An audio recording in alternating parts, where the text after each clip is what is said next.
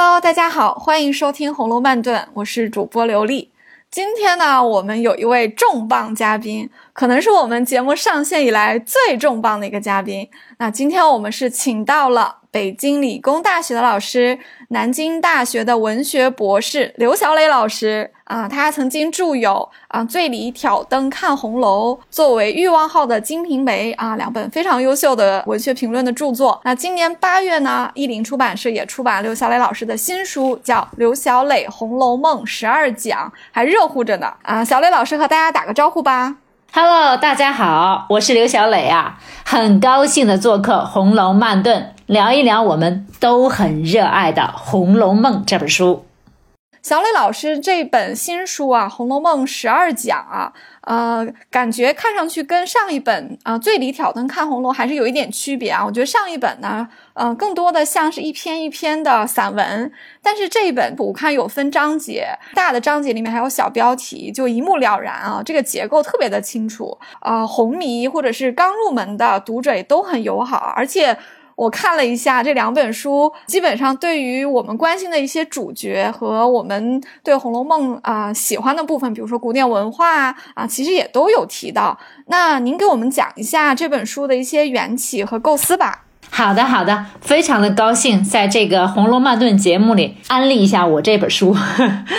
这本书啊。缘起还是挺有意思的，是因为译林出版社，因为译林出版社他们主要的是一些外国名著哈，他们很想在中国名著的普及方面再做些努力，然后就找到了我说刘老师，你能不能给一些青少年写一下《红楼梦》的入门的这样一本书？一开始的时候我们定位于青少年，但是后来我写着写着又觉得这是一个问题，就就是什么呢？我们不能把我们的定位局限在这个青少年身上，因为青少年他读《红楼梦》。其实有一些限制的。比如说有一些很深的东西，你不能跟他讲的特别透彻，因为讲的特别透彻，他也其实对他来说也不是很友好。所以我写着写着呢，就写成了一个给所有人都可以读的一本《红楼梦》的入门书。所以就这个章节呀和结构啊，我就按照一个从普及的角度上来说，我要把大家都基本上很关心的一些问题，尽量的能够讲到。比如说呀，因为我是一个大学老师嘛，我在我们学校里讲了很多年的《红楼梦》导读课，我的学生啊。大部分都是些理工科的学生，他们会说：“老师，这个《红楼梦》太难读了，我一直停留在前五回啊，根本没有什么故事情节，宝黛也老也老是不谈恋爱，很麻烦，就是我们读不下去。”然后我就知道他们的难点和痛点到底在哪里，所以呢，我就在进入这个人物的核心环节之前。就倒腾了两章，第一章呢，就专门给大家写，哎，你进入这个《红楼梦》，想要了解的一些事儿，什么版本啊，什么红学到底讲了什么东西啊，前五回到底是怎么回事儿啊？还有呢，《红楼梦》那些贾家这个大家族，他们的人际关系怎么就那么复杂呢？我给大家讲一讲这种传统的文化和传统的家庭，然后呢，才是一些核心的人物环节。核心的人物环节结束了之后呢，当然不能戛然而止了，我得要谈一下《红楼梦》这本书它的艺术的手法，还有。它和传统文化之间的关系，以及这个庞大的一个世界观，所以从某种程度上来说，我是有一个雄心，就是我想把大众所关注的一些问题，尽可能的在这本书里说清楚。就还为此，我还倒腾了一个什么《红楼梦》的时间线索，还有情节线索，还《红楼梦》的人物。我知道《红楼梦》的这些朋友啊，你们听众朋友都是一些高阶读者，就是说，哎呀，关于这种情节啊这些东西，我们都知道了，我们不用老师你这样说。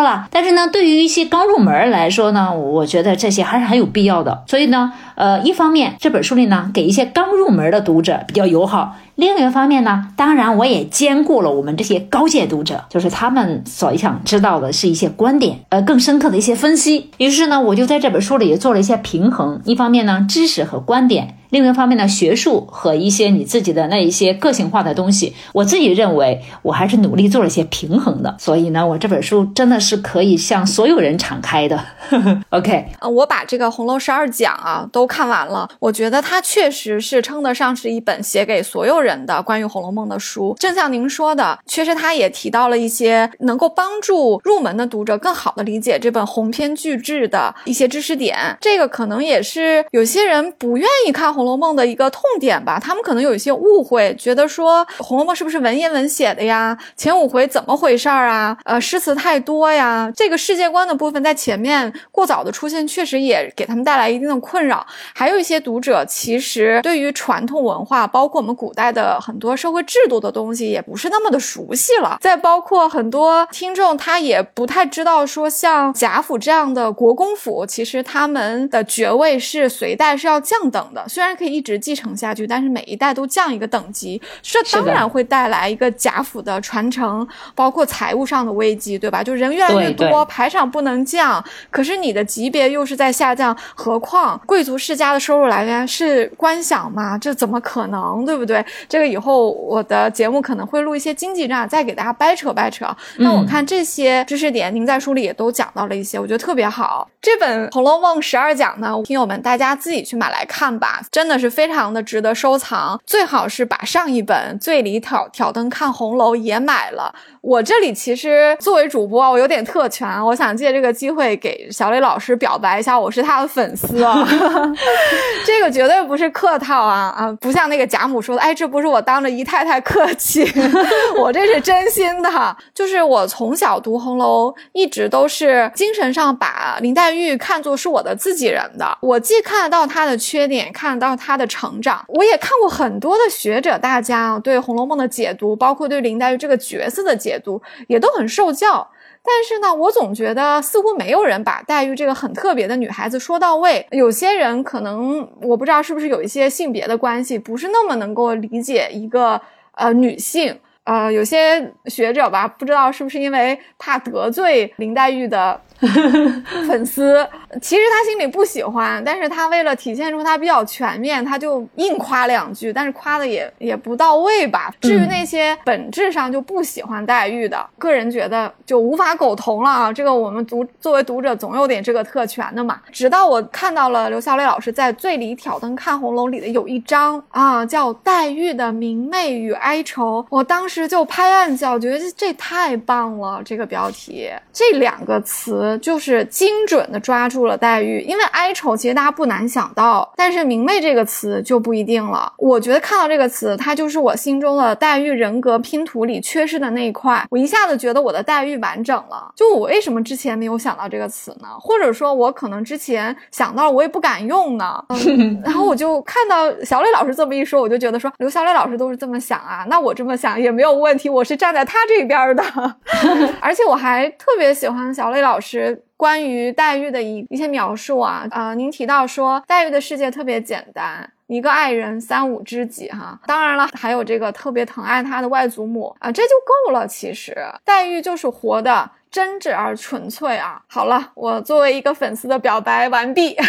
哎呀，谢谢刘丽的表白。作为一个写作者，哎，能够听到这样的表白，真的是很幸福的呀。然后再多表白一下，我也不嫌，我也不嫌弃。啊，然后是这样，我觉得咱们《红楼梦顿》的听众朋友是不是大部分都是喜欢黛玉的？对，我们的大部分读者都非常的喜欢黛玉和晴雯。当然了，我觉得我们的读者也有一点成熟度，也挺欣赏宝钗的。像湘云这样，那就是万人迷。哦，我明白了啊，那就说其实咱们都是同路人。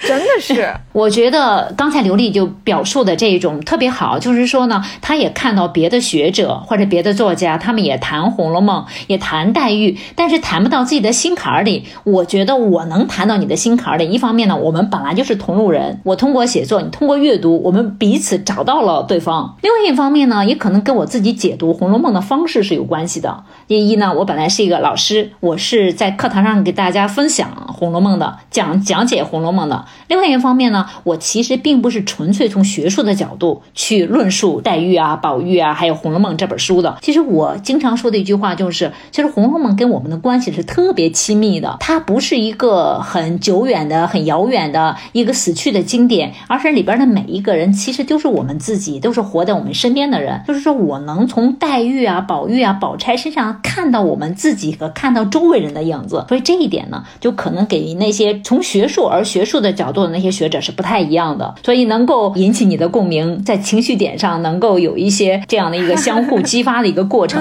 嗯。确实是这样的，就有一些解读，它确实是更偏重学术一点。但是，就像我们曼顿的一种草根的解读一样，我们更多的是从，比如说人格，从一个生命的角度去解读。其实，宝黛爱情它是生命层面的一个连接呀。如果狭隘的把它看作一个小男小女谈恋爱，我觉得其实没有看出宝黛啊他们的一个成长，他们对爱情的这种确认、试探，最后的这种忠诚。那我觉得其实是有一点低看了，而且。我也特别同意小磊老师刚刚讲的，我感觉《红楼梦》之所以跟我们每一个人都有关系，可能这个当然这个所有功劳应该是要归功于曹雪芹啊，就是他写出写的都是永恒的感情、永恒的人性，这个当然是超越于时代、超越于阶级，也超越于地域，甚至它是超越于文化的。对呀。自己有一个特别小的一个感悟啊，我感觉每次读《红楼梦》就好像是跟自己的老朋友见面一样。可能因为有这么一本书，自己就多了好多的朋友。嗯，就好像黛玉也是我的朋友，湘云也是我的朋友，探春也是我的朋友，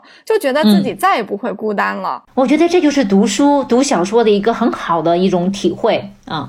那我们今天其实请小磊老师来呢，对小磊老师的时间呢，主要是想让他来帮我们回答一些问题。嗯，之前我在和小磊老师沟通的时候，他就欣然的啊表示说，所有问题都会回答，不管提的有多刁钻。对，啊，真的是实力在这里啊。我们曼顿的听友确实他的基础都还不错啊，一路跟我们听下来的，尤其是每一期节目发出之后，大家给我们的留言都让我感觉到挺挺受鼓舞的，因为。大家对文本特别的熟悉，能够看到很多文本的细微之处。对于一些复杂人物啊，尤其是一些有争议的人物，大家都还能有一些新的见解，所以我觉得特别好，大家能够讨论。因为人性本来也是复杂的，曹雪芹也特别狡猾哈，作为一个创作者。所以今天呢，啊，我们给小磊老师准备的这些问题呢，哎，也都有点狡猾。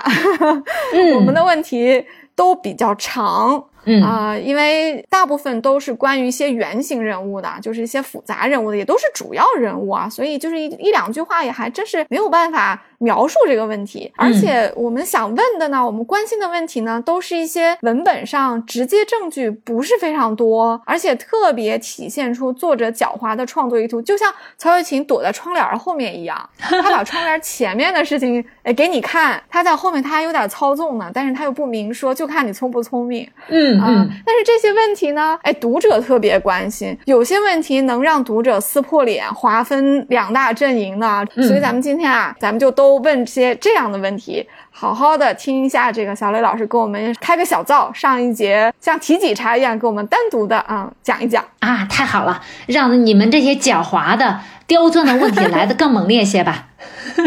太好了，那我们的问题可就来了啊。好的，第一个问题其实呢，还跟这个。您的上一本书有点关系。嗯，当时醉里挑灯看红楼，在上海思南公馆做发布会的时候，我记得您是和潘向黎老师，好像还有其他的嘉宾啊，一起一起做的。呃，我当时也去了，那人特别多，去的时候已经都没有位子，我站在最后一排站着听完了。我记得最后还超时了，但我特别幸运，我就还问到了最后一个问题啊。我那个问题其实挺简单的，您当时回答的也。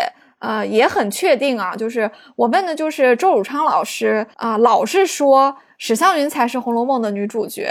其实我心里问的时候，我是有答案的，但是我可能作为一个读者，我不太敢去挑战权威啊。我就在那个场合把这个问题问出来了。您当时给的回答，其实和我后来再去再去读一些嗯学术著作是一样的，就是主流学界其实都不太认同周汝昌老师的这么一个结论啊，就是说都不太认为啊史湘云是女主角。但是这个话题本身呢，其实挺有意思的。那《红楼梦》的女主角到底？底是谁呢？男主角其实挺简单的，就是宝玉哈，没什么可说的。但是关于女主是谁，有说是黛玉的。我记得我小的时候，像人教版教材里面提到《红楼梦》的时候，都会说以宝黛爱情为主线。那这样的话，黛玉就是女主角了。也有的人说是宝钗，或者说呢，稍微讨巧一点，就会说是黛玉、宝钗双女主。总是有人说黛玉、宝钗这两个人是不是合二为一呀？因为判词也是这么写。我自己觉得这种方法有这个讲法有点故意讨巧啊，这也太简单了，对吧？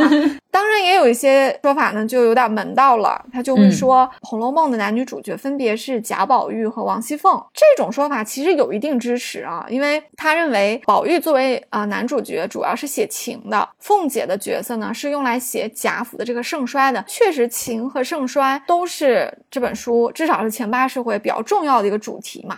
它的这个走向是很明显的，而且凤姐戏份真的是特别多，黛玉的戏份其实没有我们想那么多，所以这个问题就比较复杂了。关于这个女主角是谁的这个问题，我想听听您的看法。嗯，好的好的，果然第一个问题就非常精彩，当然回答起来也没那么容易。我首先一点点的说哈，比如你刚刚说到周如昌老师。我们都知道他是个红学专家，而且是在红学界是个扛把子的人物啊。他做了很多努力，比如说在考证曹雪芹的家世啊，曹雪芹的这个作者的背景方面是做了很多努力的，这一点当然是非常厉害的。但是有的时候他也有他的问题，就在于什么呢？他可能把自己的个人爱好、个人的偏好。凌驾于这本书之上，比如到后期他又说史湘云是《红楼梦》的女主角，还说呢，呃，史湘云才是贾宝玉的真爱啊。然后贾宝玉爱的其实是史湘云，他的真爱不是那个林黛玉，他对林黛玉是同情加怜悯，这就有点不对头了。那这样一说的话，那《红楼梦》就写了一个宝黛他俩的错爱了，而且他还说什么呢？说林黛玉本来就应该爱上的是真宝玉，因为呃，神瑛侍者来到人间。其实就是甄宝玉，不是贾宝玉啊！巴拉巴拉说了半天，你这么一说，那整个的《红楼梦》就要被他给说翻了，是不是啊？宝黛就是一场错爱了，这就有问题了。当然，我们难免会把我们的个人爱好、个人的偏好带入到这个小说里边，而且《红楼梦》是一个代入感特别强的小说，它我们每个人都可以把自己的那种经验呀、那种偏好啊，还有那种情绪的东西都带入进去。但是呢，你首先你得要尊重这个文本本身。所以呢，周汝昌老师说的史湘云主角，我这个我是坚决反对的。然后还有呢，说是。宝黛玉和宝钗的双女主，这个说法也有一定的道理啊，因为这个道理也是从文本上得到支持的。比如说第五回的时候，宝黛的他们的判词都是放在一起的，嗯，玉带林中挂，那么金簪雪里埋，看起来好像两个人难分难解，难分伯仲，对不对啊？还有一种说法呢，就是王熙凤也是女主，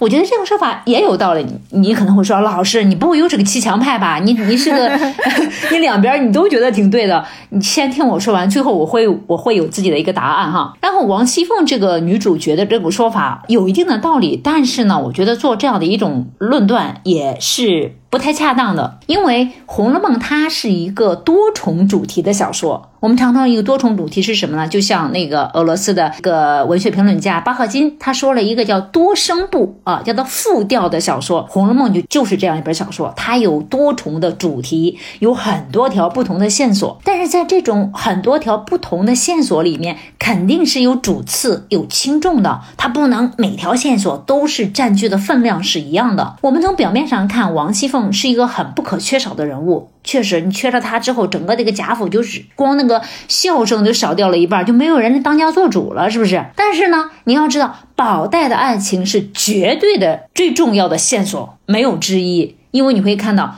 第一回的时候是从两个神话开始的，这两个神话呢就接续到了后面的一种小说，就是两个神话是非常重要，两个神话的主角就是林黛玉和贾宝玉，对不对？所以那个王熙凤在这里面的分量很重，但她是另外一条线索，就是这个兴衰线索的一个主角，而且这个兴衰的线索其实就是宝黛爱情的一个背景，所以呢，把王熙凤提上来说她是《红楼梦》的女主角，我觉得这个还是有点偏颇的。那么接下来。就我的观点就是，当然林黛玉是绝对的《红楼梦》的主角，而不是之一哦，是绝对女主。当然，我也是要尊重文本的，我会在文本上找到很很多证据来支持我这样一个说法。首先，第一个，我刚才也说了，第一回是开篇辟地啊，《红楼梦》的故事是从第一回开始的。当然，第一回让我们会感觉到云里雾里啊，好像觉得怎么那么神乎啊？因为有两个神话，但是这两个神话非常重要。第一个神话就是女娲补天的神话，其实它对于贾宝玉的人格内涵有了很好的设定。然后还有一一则呢，是那个西方灵河岸绛珠仙草和神瑛侍者的故事，这其实也对宝黛的爱情和黛玉和宝玉的人格内涵也有了很好的设定。所以这两个人等于是出。出场是有一个设置的，就出场设置哈，所以这两个神话就完全说明了，就是宝玉的男主角的身份和黛玉的女主角的身份。而且你别忘了，黛玉的前身就是绛珠仙草，是不是很仙气飘飘的？它是有另外的一个先天的，有另外一个神话的这样一个背景。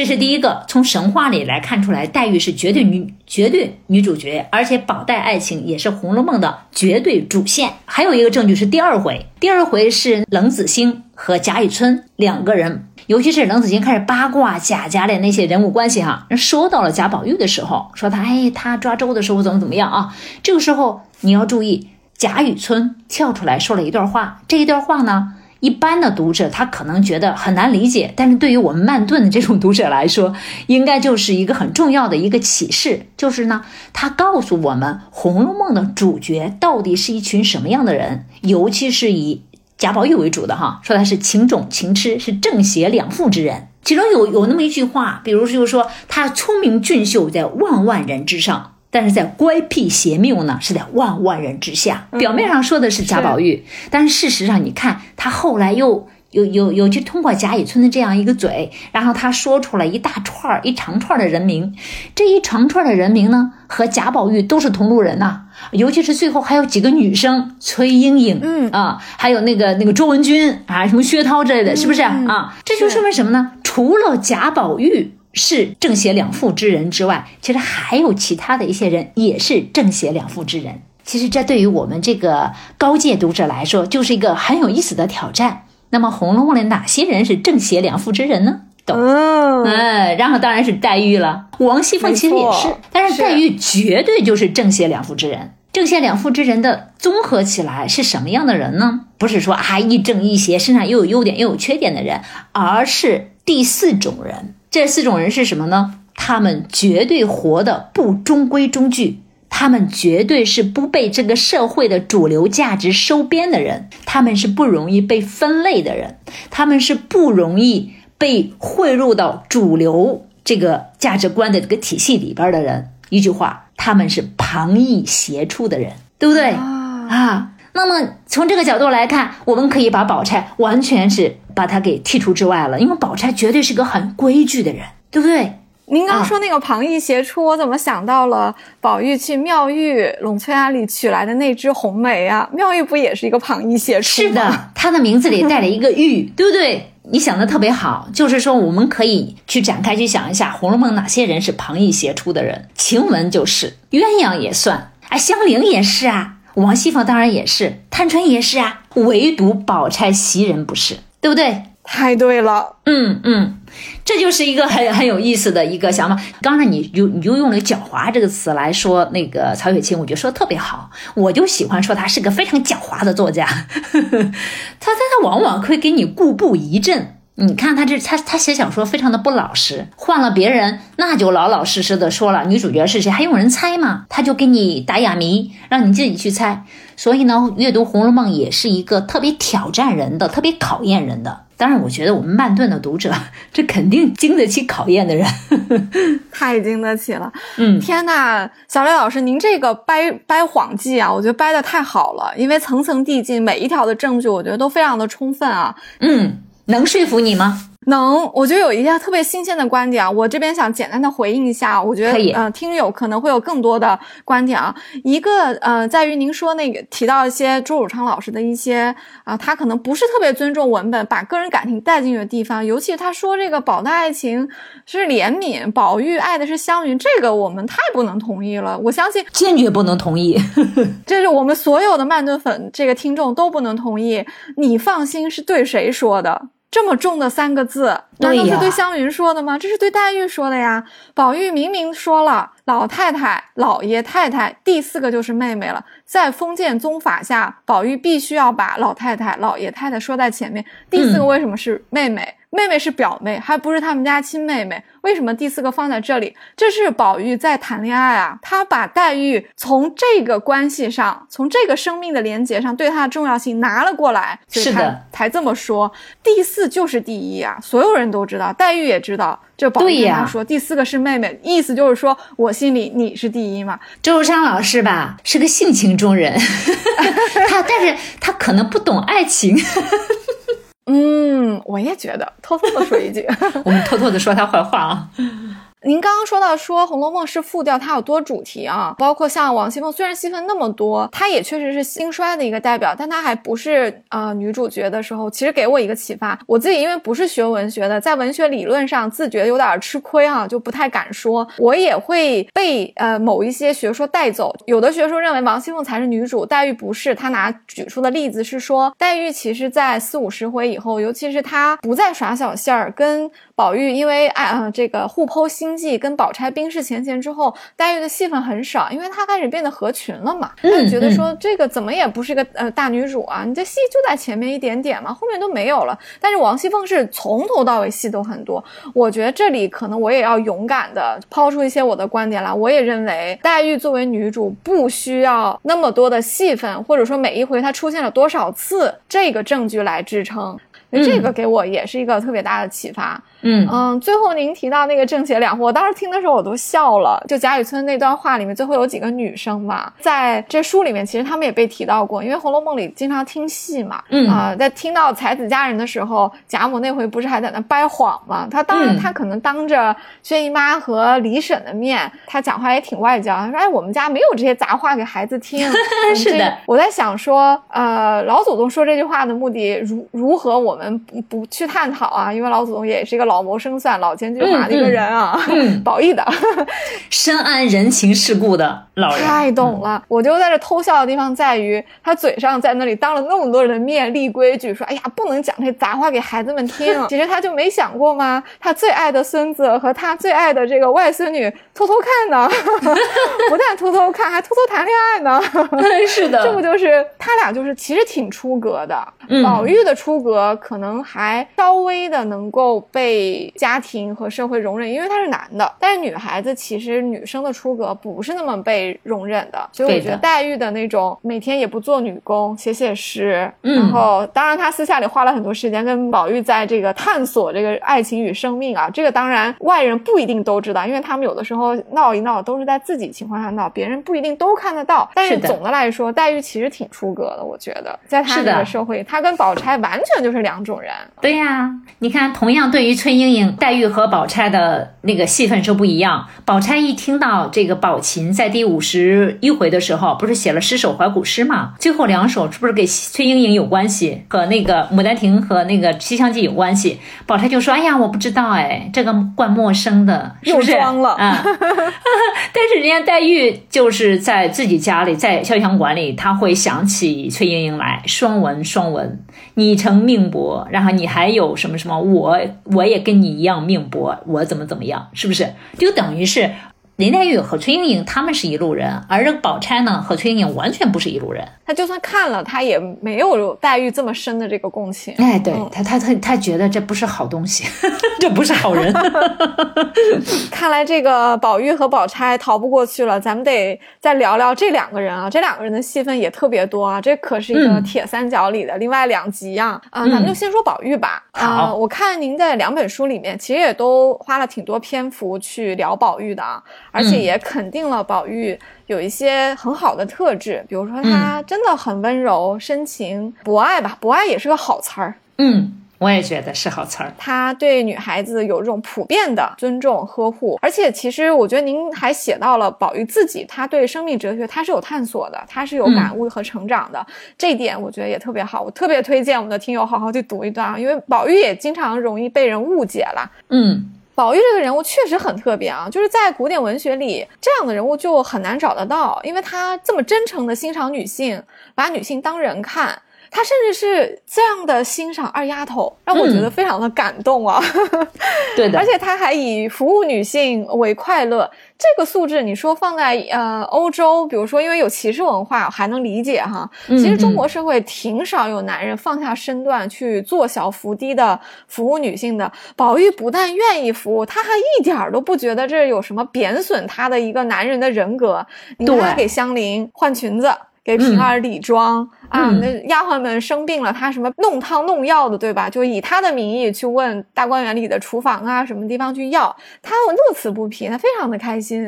啊，这种人物真的是很少见的，我觉得放在现代挺有意义的。就是呃，男女的这个平权，我觉得是离不开男女两性都要一起去努力的嘛。所以宝玉真的算是一个很特别的、特别有一个借鉴意的一个角色。但是夸了宝玉这么多，我还得说一说他，因为我节目里面啊，尤其是我和我搭档羽毛，我们俩聊着聊着，总会说一句：“宝玉不行，都是宝玉的错。” 我们会提到宝玉的不作为啊，而且他也不太懂底层人民的难处，又没有忧患意识啊，就是嘴上说好听的啊，家里的事、外面的事他都不会干。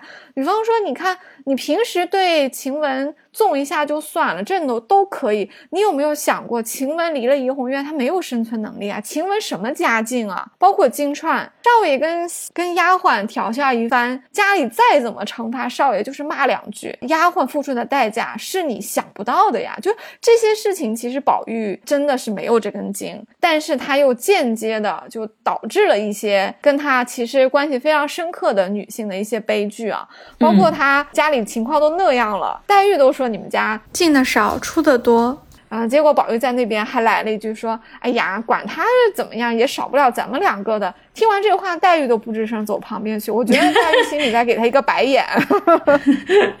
就这些都是可能是，我觉得是他的局限性的那一面吧。嗯，这么一说哈，其实他挺复杂的一个人啊。哎，他也有公子哥的脾气，对吧？你看这两句话不说的，情绪一来，摔了李嬷嬷喝的茶，多大事儿啊？就一杯茶。嗯。袭人开门晚了一点，也不看是谁就踢。说实在的，谁也不能踢，别说是袭人了。嗯。他有挺多这样的毛病的，认了贾云做儿子，嗯，三天两头就把人家忘了。这个贵公子的毛病，我觉得宝玉其实也都有，就作者好像也没有避讳啊，就都在写，基本上就把宝玉的好的和不好咱们都掰扯了一遍啊。他其实也是一个挺复杂的一个人物啊，所以我就想问您怎么看宝玉的复杂性，尤其是他这个复杂性的意图是什么？我们难免会想，因为作者曹雪芹他也是一个男性，他小的时候也经历过繁华，他后。后来，这个少年以后的后半辈子也都很落魄。那他在创作宝玉这个角色的时候，他是把对自己家族或者是身边的男性的反思都投射上去了吗？为什么这个人物是如此的特别？嗯，哎呀，这个问题问的特别特别的深刻，这就提醒我回答这个问题的时候一定要非常小心。对，这是这个，我觉得呃，你们对宝玉的这样的一种理解，或者是这样的一种描述，真的是挺好的。我就顺着你的话头一点点的去解答吧。就是首先第一个呢，你刚才谈到了就是宝玉的温柔、深情和博爱。这都是非常好的，你也承认，很多人都承认，这都是很好的。但是呢，又对他其他的一些问题呢颇有微词。那么，首先第一个，它的可贵是为什么那么可贵呢？就在于我们的传统社会、传统文化，甚至在我们现在的这样的一个社会，大部分的男性都缺少这种品质。我这样的一句话说的，呃，会不会过于论断了？但是事实上，它真的是一个很残酷的现实和残酷的一个一个历史。正是因为放在这样的一种体系里边，才能看出宝玉的博爱和温柔是多么可贵。你要想想，我们的传统的文化和传统的小说里面都是什么样的男人啊？要不就是《三国演义》建功立业的、逐鹿中原的，没事儿就去搞谋划的，没事儿一怒之下然后就去打仗的那些男人，是不是啊？我们会说，哎呀，这样的男人好厉害呀，好有本事啊，他们是做大事儿的人。要么就是《水浒传》的那些人，他们也是一怒之下就跑到梁山上去做了一番惊天动地的大事业。我们说哇，这才是真英雄。但是我们很少去考虑这种所谓的做大事的男人，他们对于人性、他们对于历史、他们对于文化造成的一种伤害，就在于他们过于刚硬。他们过于厉害了，呃，甚至不太尊重女性，不太尊重生命本身。而宝玉的那种温柔和博爱，从另外一个角度提示我们、启发我们，生命本身是值得尊重的，尤其女性这种脆弱的生命更值得尊重的。所以在这种价值体系里，你可以看出来宝玉的温柔和博爱是多么多么的可贵了。首先，这是一个背景，然后第二个呢，呃，你会看到，其实宝玉他并不只是对女生。这么有服务意识，这么好，他的博爱可不只是针对于女生的哦，他会对于一些什么，他会刘姥姥，对不对？刘姥姥来到了，来到了那个大观园里啊，来就来到荣国府，第二次过来，然后他们一起去那个龙翠庵喝茶，妙玉还对人家刘姥姥表示嫌弃。但是人家宝玉可是把那个被子给刘姥姥了，对不对？他是一种天性上对这种不同的人群就有一种非常温柔的这样一种情感。温柔这个词说的可能不够，还不够全面。我们可以说他具有一种同理心。他真的是有同，他没有见过刘姥姥这样的人，他也不知道刘姥姥这人生活有多苦，但是他本能上觉得这样的人是值得可怜的。然后他既然很穷，那么把那些东西给他，那那么他他可能会对他的生活有帮助，是不是？还有一个呢，他其实对于男性，对于那种他手下的小厮啊，哎呀，关系好的不得了，那些小厮们在他面前完全不把他当上级来看，这就是一个非常众生平等的一种东西在这里面里面。还有一个我想提醒大家注意的一点是什么呢？他对于薛蟠的态度非常有趣。你去看第二十八回，有一个酒局啊，那个酒局其实很社会的一个酒局啊，确实，对吧？然后薛蟠呢，那搞了一套，让大家都很嫌弃，什么一只蚊子哼哼哼，两只蚊子嗡嗡嗡的啊，而且还说了一句很粗的那个一句诗，大家就说：“嘿，你怎么就这样呢？”宝玉说了一句：“没事没事押韵就好。”啊没错，这这一个很有意思的呀，因为一般的人面对这个薛蟠，就忍不住。会有一种什么呢？文化上和道德上的优越感，但是我们的宝玉没有，哎，说没事儿，押韵就好嘛。你看，我觉得这也是一种同理心，这也是一种很谦卑的一种姿态。他不觉得自己很厉害，他也不觉得自己很有很高明，他是觉得人人都值得尊重，每一个人都是平等的。你看，对香菱啦，对什么，对那个，呃，对平儿啊，都更不用说了。平儿过来，他就服务的，完全把这当着正经大事儿。他觉得别的都不是什么正经大事儿，但是这个归女性服务这个事儿，真是最正经的大事儿。所以这一点儿，我觉得在中国的传统文化和传统的那种社会里边是非常少见的。正是因为少见，他才觉得我们才觉得他很珍惜。然后还有一点，你就说他的矛盾性，说的特别好。没错，宝玉这个人确实让人一言难尽。你看看金钏之死跟他有关系，对不对？晴雯被他妈。被王夫人给撵走，她也只能哭着说：“哎呀，我也不知道晴雯到底犯了什么 滔天大罪，是不是啊？她啥也没干，她啥也没干，这是你说怎么能对她没意见呢？”而且人家黛玉都懂得，你们家你看花的花的多，挣的少，早晚后手不接。他也说，哎呀，不管怎么样都没缺不了咱俩的，是不是？一听就是一个甩手掌柜的，简直就是让人觉得，哎呀，太没用了。哎，这个没用其实就是宝玉的一个特点。你要知道，在第一回的时候，第一个神话叫补天神话，人家都去补天了，只剩下他这一块没用的，对不对？出场设定就是没用，对，就没用。但是没用这个东西是真的没用吗？这要问我们反问一个问题，是不是？你要知道，在我们的生活当中，哲学和文学其实都没太有用。哎，你去读哲学有用吗？它不能让你多多挣一点钱，它也不能让你去找工作找一个好工作。然后你读文学读了很多文学书，它也不会让你怎么怎么样。这些东西都是很没用的。但是你缺了这些东西，它就不行。你缺了这个东西之后，你会觉得这个是人间就没有高度了，它就不再有精神性的东西了。它就会变得非常的让人不可忍受，这就是我觉得这就是一个矛盾性的东西。这个矛盾性的东西在于什么呢？哲学和文学不太有用，但是呢，缺了它又不行。而且你如果让哲学和文学用来经世致用，让它帮你挣钱，它又不是文学和哲学了，这就是一种悖论性的东西。所以王国维先生有一句话说的特别好，他说：“可爱者不可信，可信者不可爱。”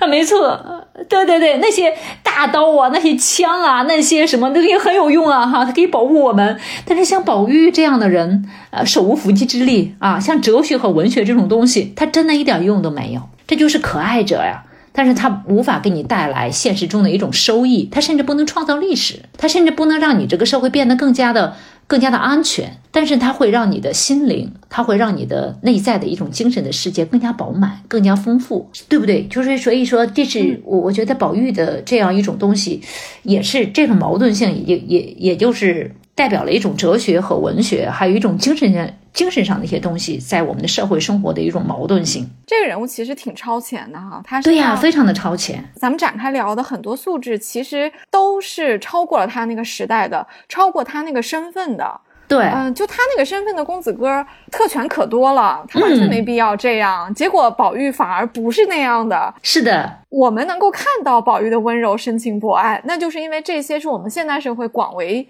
接受的一些好的价值。可是，在那个特定的时代里，那个特定的阶级里，其实不多见。但是宝玉恰恰作为一个特立独行的人，一个出格的人，展现出来了。所以我们就特别能够关注到这一点。对，说的特别好。就是说，我们现在的人为什么好多人越来越喜欢宝玉，就在于我们知道这些东西是挺好的，而且这些东西是我们的历史上是缺乏的，甚至我们现在生活中可能也很多人也做不到。所以我们能够感受到，因为我们也是现代人嘛。我我的学生可可有意思了哈，我在我们学校讲《红楼梦》讲了很多年了，总是有一些男生劲劲的跟我说：“老师，你怎么喜欢宝玉都没用。我要如果是宝玉，不愁吃。”的不愁喝的，也不用愁 愁着找工作，我肯定做的比他还好。就这个时候，我就笑，我就说你怎么这么自信啊？《红楼梦》那么多男人，那么多有特权的男人，那么多贵族的里边的公子哥，哪一个能赶上宝玉啊？如果你到他那种地位，你可能就是个薛蟠啊，有可能就是个贾琏，没准就是很糟糕，就是个贾政和贾蓉。别把自己想象的太好。当然了，宝玉他也有他贵公子哥的那样一种习气。哎，比如说一开始的时候是那因为一个风露茶的事儿就把人家千雪给撵走了，是吧？把杯子也给摔了。后来又踹了人家那袭人一脚。我觉得这很正常。在那样的一个生活条件之下，他如果完美的不得了，你觉得他可信吗？不真实，对他不是一个完美的人，他是一个身上有很多悖论，甚至有很多裂缝，甚至有很多矛盾性的这样一个很复杂的一个人。可是正是因为这种复杂性，我们在我们才觉得，哎，他这个人才是让我们到现在还在说、还在谈论、还在觉得很有意思的一个人。呃，还有呢，他为什么要生活在这样一个钟鸣鼎食之家、势力簪缨之族呢？为啥？因为正是这些不需要他去操心这些什么挣钱的事儿。他才有更多的心思放在这些没用的事儿身上。还是那句话，哲学这个东西，文学这个东西，是你吃饱了没事儿干才去关心的东西。当你还还吃不饱饭的时候，你不会去讨论这个玫瑰花有多么香，人生的意义是怎么样子的。呃，莎士比亚的这些作品，他们到到底是什么意思？英语世界里的他们的一些一些文化是什么样的？我们就不去讨论这些问题的。就是说，当人满足了你基本的生存的需求的时候，时候你才把眼睛去看到星空，然后你才讨论这一些没用的一些话题。而这些没用的话题，其实它是让我们的人生变得更加饱满的。所以，宝玉一定是生活在这样一个贵族家庭里，他才会有这样的一种功夫。有这样的一种基础去操心这些美好而无用的事物，这是我的一个结论。看来这都是宝玉的一个设定啊！特别感谢小雷老师，你前面提醒我们，就是宝玉的这个作为捕食没有用的那一块，它本来的设定就是无用。然后他到了这个钟鸣鼎食之家，他好像天天在做一些没有用的事情。是的呀，他是个情种啊。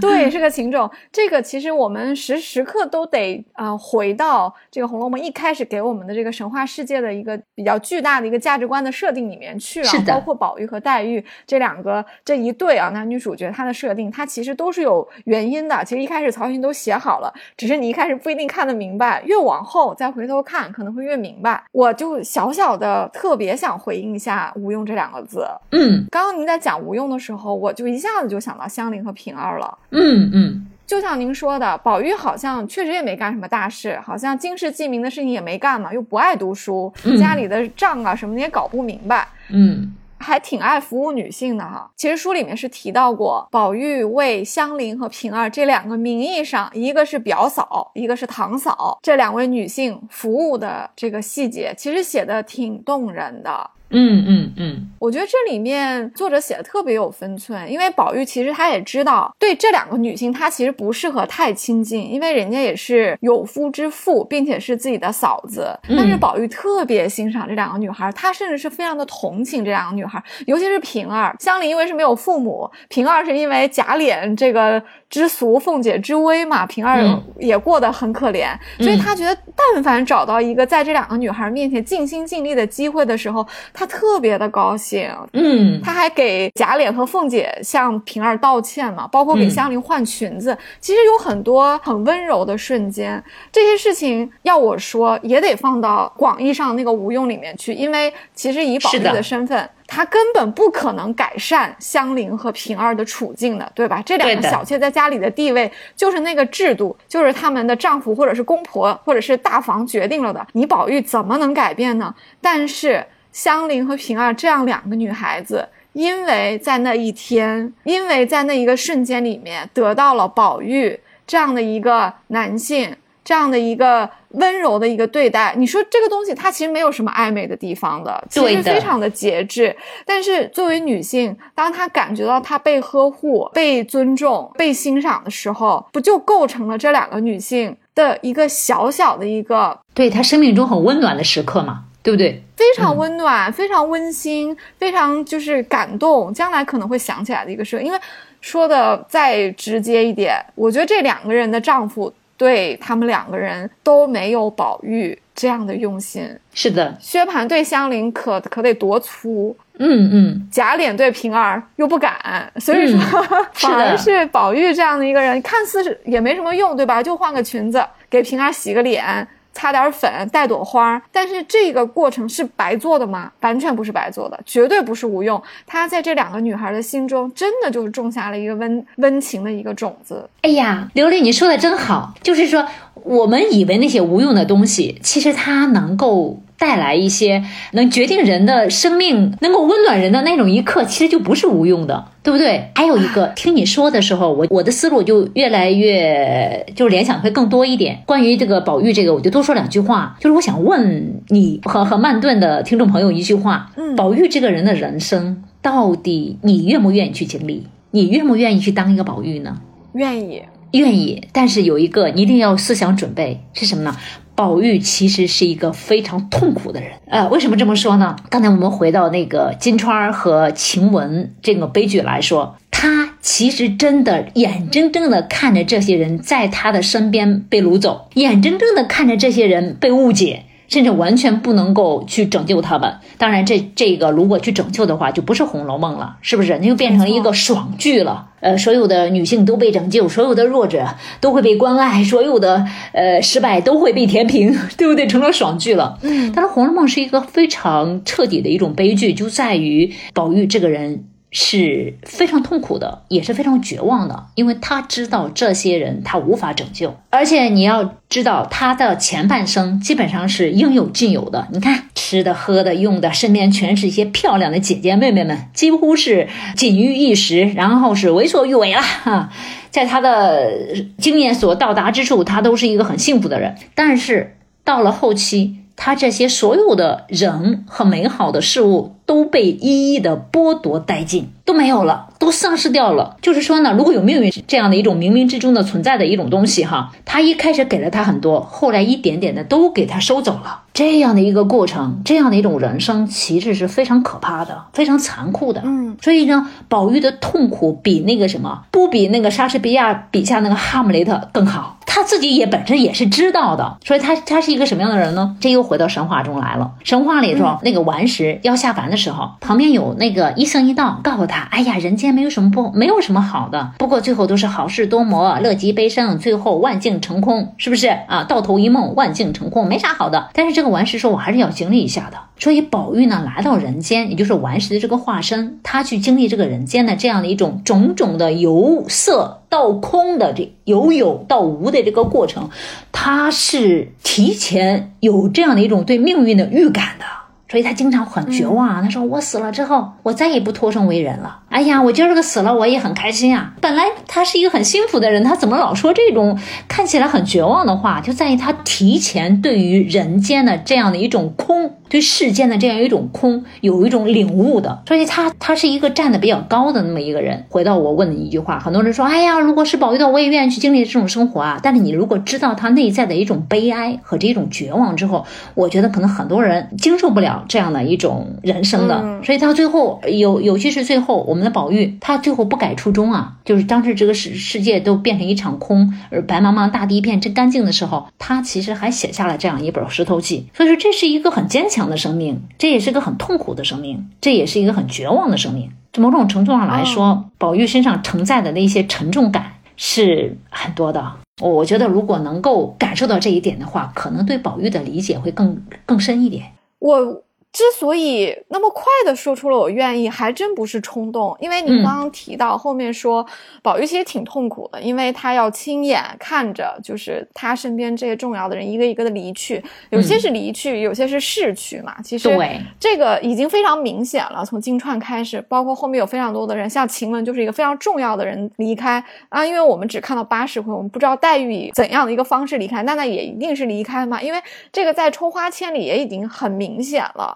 是的，宝玉的生日，大家抽花签，麝月抽到开到荼蘼花事了啊。三春之后，对吧？大家各饮三杯送春。对对对对，就是这个春总要走的。那三春过后，逐芳尽啊。对，是不是就真的是三个春天？因为大观园基本上从元妃省亲之后，大家住进去到讲这个故事，就慢慢的也接近到第三年了。所以宝玉能够不有所思吗？不可能，他确实当时就有所思了。所以宝玉承受的东西是很多，而且随着一个一个啊生命的。离开，我觉得宝玉对他自己的宿命论的理解可能也是越来越深刻啊。所以这个人物到后面的成长，我其实是挺挺好奇，很想看到的。我不知道这个作者会怎么去写宝玉的最后，因为包括他，我们因为我们从开头看到了剧透，我们知道他最后把这个故事又写在的大石头的背上，所以他承受了这一切都是空，他还是记录下来。这不也就是他他要什么，他得到了吗？这个一僧一道跟他说，那红尘没什么好的，是有好，但是盛宴必散，但是他。还说：“那我也要去。”结果他说到也做到了，最后把这个故事放在了这个背上。我这里扯一点点关于，也许是哲学，也许是人生的一个比较大的命题吧。我曾经跟一个朋友聊过啊，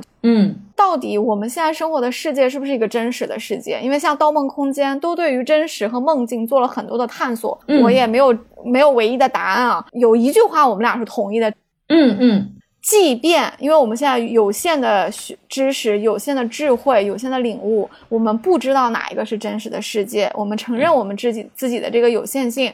嗯，就算是我们的人生最后是一场梦，那这个梦不值得做吗？我当时我们两个人都坐在那儿叹了口气，说这个梦我们还是要做，否则我怎么样去支持我自己每一天的起床做我的事情？如果说我都已经。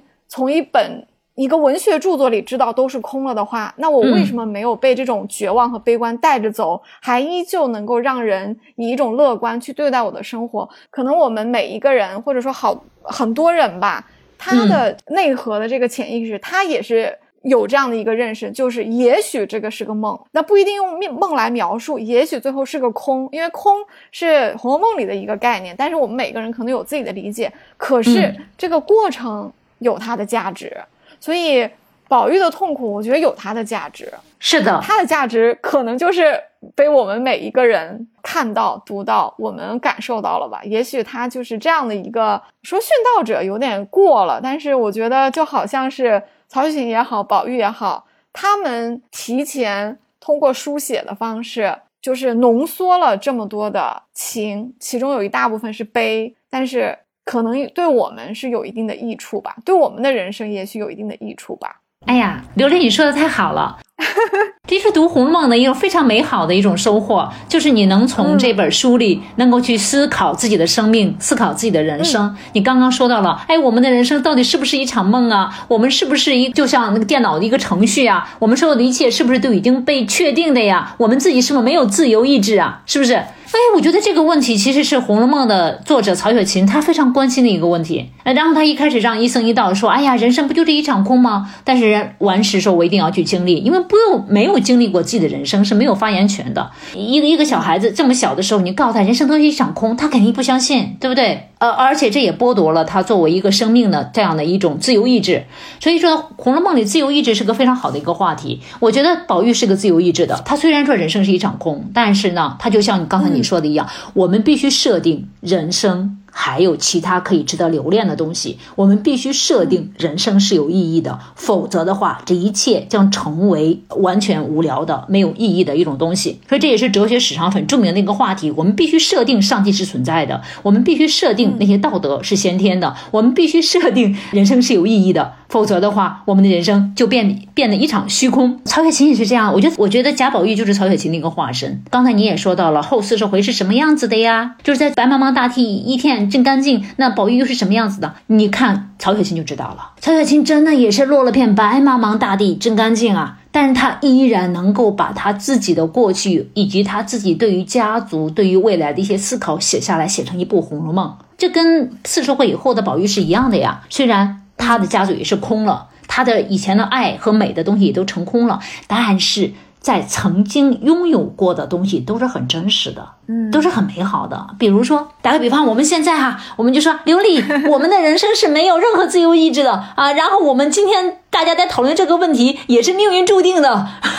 但是我我觉得这样就毫无意义，就在于什么？我们必须要设定一下，就是说，呃，即使。这个命运是被设定的，但是我们现在这样一个时刻，我们一起聊《红楼梦》的时刻是多么的美好而真实啊！刚刚的这层感悟啊，在很多人身上都是有体现的。我曾经很想录香菱，但是一直还没有好好录啊。嗯，我特别感动的地方就是香菱学诗那一段。嗯。其实香菱这辈子从头苦到尾嘛，对，应该是《红楼梦》最苦的一个女孩了。但是作者这么喜爱香菱，就忍心让她的人生没有值得留恋的东西吗？当然不可能啊！我觉得香菱学诗就是香菱生命的意义。从香菱想学诗啊，宝钗说我不教你了，但是我也不拦着你，你找平儿学吧。结果黛玉非常高兴的收香菱做徒。黛玉和香菱其实关系挺好的，里面有好多小细节。嗯。黛玉跟他不是说你先拿这几本书回去看嘛？不懂啊，跟我说哈。因为黛玉是一个特别好的老师。对。最后香菱跟他说啊，我体悟到了这些这些，最后写出了“缘何不识永团圆”这些句子的时候，我觉得在这个过程里面，香菱也许她不一定会用一些文学术语来描述她的变化，但我相信她的心中，因为创作。给了他人生的意义，因为写诗让他可以去理解，去赋予他的人生一点意义。整个的这个过程啊，包括他的诗受到了大家非常大的肯定。我相信江陵整个过程以后，他就已经不再是以前那个很凄惨的、很可怜的一个他了。他似乎是找到了他生命里的那个光亮。嗯，可能对于香菱来说，哪怕他的人生的百分之九十九的时刻都不开心，都挺可怜的。但是就有那百分之一是那个高光时刻，这个高光时刻也许是他大观园的时刻带来的，是他大观园里的这些爱他的人，是他从诗歌里面，从他和生命的这个触摸里面得到的，这百分之一就盖过了那个百分之九十九啊。对呀，说的特别好，我也专门在这里挑战看红楼，专门写了一篇文章给香菱。啊，你看，我们都特别喜欢香菱啊，难怪我们我们会在同一个节目里相遇。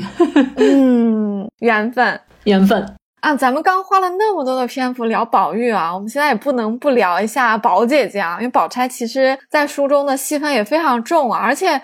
关于宝钗的很多描述，特别能体现曹雪芹的这个狡猾，嗯，以至于 就是读者对于宝钗的这个观点也是分了两个阵营。但这两个阵营呢，对于宝钗说的同一句话或者做的同一件事情，大家得出了不一样的这个呃观点来，这个就更能体现出宝钗的这这个人物的这个特点了。我觉得您概括的特别好，就是复杂的现实主义者，我特别同意，因为这几个字没有一个字是直接的褒贬。咱们就说它复杂，咱们就说现实主义。那现实主义也不一定是贬义，现实主义也不是褒义，但现实主义它就现实嘛，对吧？对呀。所以他就特别值得说，尤其是人长大一点之后，多了一点阅历之后，这人情世故的东西一通啊，看宝钗就能看出好多东西来了。我就也能明白曹雪芹写和不写，他都是有原因的。嗯，呃，我特别喜欢在 B 站上那个节目里面讲那个宝钗搞这个螃蟹宴的，他确实是有点给我一个感觉，就是简单事情复杂化了啊。因为本来就是沈湘云随口一说我要做个东，但是呢，宝钗就赶紧给他拉回家里，提醒他说：“你这个你在这儿也没有钱。”然后你请客，你问谁要钱去啊？而且请客这事儿虽然小，又不能得罪人呐，什么都得考虑到啊。我觉得史湘云给他说懵了，就史湘云本来没想过，说我请个侍者怎么这么难呢？对不对？宝钗就给他提议说，那这么着吧，我家里有螃蟹啊，我再去我们馆子里要点酒，咱们呢请老太太太太们啊吃螃蟹，等他们散了。啊，咱们作诗不也行吗？这人情还算你的。那最后确实挺热闹，大家都谁谁都很开心啊，谁也没得罪，因为大家都吃了蟹。姑娘们最后写了诗，别忘了这螃蟹连周姨娘和赵姨娘都拿到了，所以确实非常的妥当啊。但是我还是觉得真的就简单事情复杂化了。黛玉不是在潇湘馆也邀了一社吗？大家去潇湘馆好像也就是紫娟。嗯，准备了一些果碟，其实果碟可能就是一些小食、水果之类的东西，这些是不花什么预算的。就小姐们的房间里也都会有这些东西。然后大家点了一炷香，香烧完了，食你就得交，也挺清雅的啊，就不怎么需要一个很大的一个预算就能把这个事办成。所以再回头去想到说，宝钗怎么就把这个湘云的一个做东搞这么大？到底是她体谅湘云没有钱呢，还是说她还是不知不觉的啊就在做公？关做人情，虽然这个事情里面他完全看起来他没有给自己谋利啊，因为湘云还挺有面子的。对，但是就这个事儿吧，就是可说的地方挺多的，我觉得。对对对，就挺体现他那个又复杂又现实主义的。如果说螃蟹宴这事儿还没有什么事情可以赖到宝姐姐头上的话，还基本上那简单事情复杂化，他不也没有办办错嘛，就还好，还是件皆大欢喜的事儿。但是。另外一个公案就不一定了，就他的这个滴翠亭事件啊，有很多解释。我的节目里面稍微聊了一下。啊，我觉得我聊的不好，就不想聊了。然后我发现网友嗯留言挺多的，有各种解释啊。有的人说，那宝钗本来就是在去找黛玉的路上，那脱口而出黛玉的名字不是很正常吗？我不同意哦，因为她在被小丫头发现的时候，她编了一大套嘛。她说平儿刚刚在这里蹲在这儿，然后我一出来，她怎么不见了？这个其实有点欲盖弥彰啦，我觉得不是，不太像是一个下意识啊。嗯，也有人说呢，就是宝钗知道啊，因为黛玉在家里受宠，遇到什么。事情呢？拿黛玉出来挡个枪，大家都不敢去怪黛玉，因为黛玉易主呃易主易客嘛，又是主人又是客人，身份比较特殊嘛。嗯，这样呢，宝钗也用不着赖一个别人了。而且宝钗跟黛玉关系好，她知道说，哎，我自己的小姐妹，我偶尔拿她出来挡一下剑，没有问题的。尤其是台湾大学的欧丽娟老师，她非常持这两个观点啊。她把这两个观点一讲完，大部分人都信了，都觉得嗯，宝钗没毛病。低水平很正常，但是吧，从我的本能上来讲，包括我看过您的书和听这个讲座，我心里吧总觉得宝姐姐这个时候这么对林妹妹，不光是在屋里面喊了一句，看到丫鬟之后不是又说了那么一段吗？我觉得她心里是有一些不太敞亮的地方的，您怎么看？这这个问题也蛮刁钻的，但是确实是一个。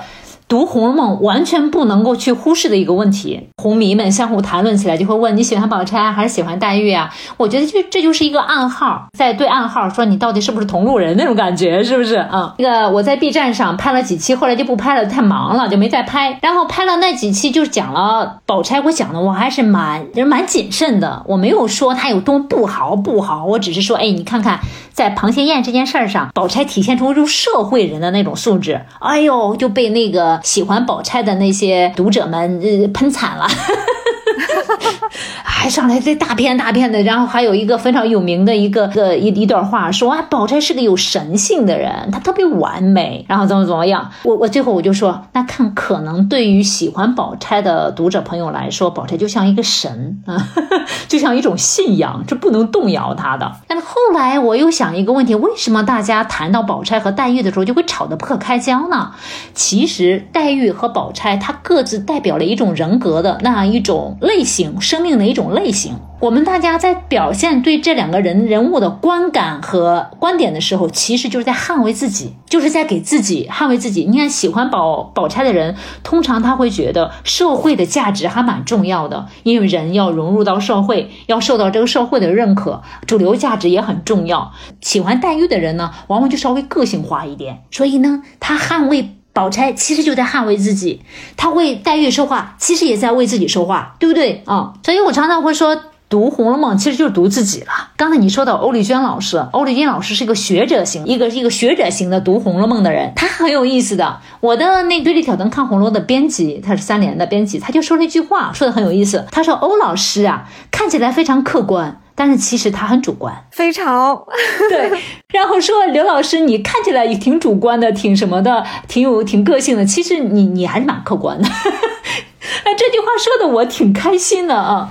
为啥呢？因为好多人都把那个都认为，呃，欧老师是一个很学术化、很学者，然后非常客观的去看待宝钗和黛玉的人。但是事实上，他有他自己的个人偏好。其实呢，每一个人有自己的个人偏好是非常正常的。但是你不要说我很客观呢，其实客观这个东西是很难做到的。尤其是读小说，完全没有客观而言，因为你总是把自己的个人的那种生命的体验，把个人的那一种视角和个人的经验都带入进去的。这这我就不说不不多说人家欧老师了。欧老师的那种做学问的那一种旁征博引的那样一种学术功底是非常厉害的哈。呃，然后我们再来看一下宝姐姐这个人，哎，宝姐这个人，我常常会说，谈论宝姐姐是出力不讨好的事儿啊。又给自己拉仇恨了，嗯，对对，太容易拉仇恨了，太容易让别人攻击了。但是呢，我还是要说一下，因为我觉得《红楼慢炖》的那个听众朋友，尤其是刘丽，你们是就是对这《红楼梦》这本书是比较熟悉的，我们完全可以在这个节目上说一些体己话，说一些比较有个人观点的一些话哈。其实我对宝姐姐的一些看法，经历了两个不同的阶段，就是第一个一开始我就不喜欢她，但后来我对她有理解，但是不认同。啊，到现在仍然是理解而不认同。我们再先说一下他那一个螃蟹宴的事儿。螃蟹宴的事儿，说句实在话，做的还是蛮精彩的。你想想，在现实生活中有这样一个朋友帮你张罗了一件事儿，每一个人在这件事儿当中都得到了快乐。而且那个湘云呢，也被也被表扬了，她自己心愿也得偿所愿了，大家诗也做了，老太太也开心了，王熙凤和平儿还闹了一场，还挺开心的，是不是？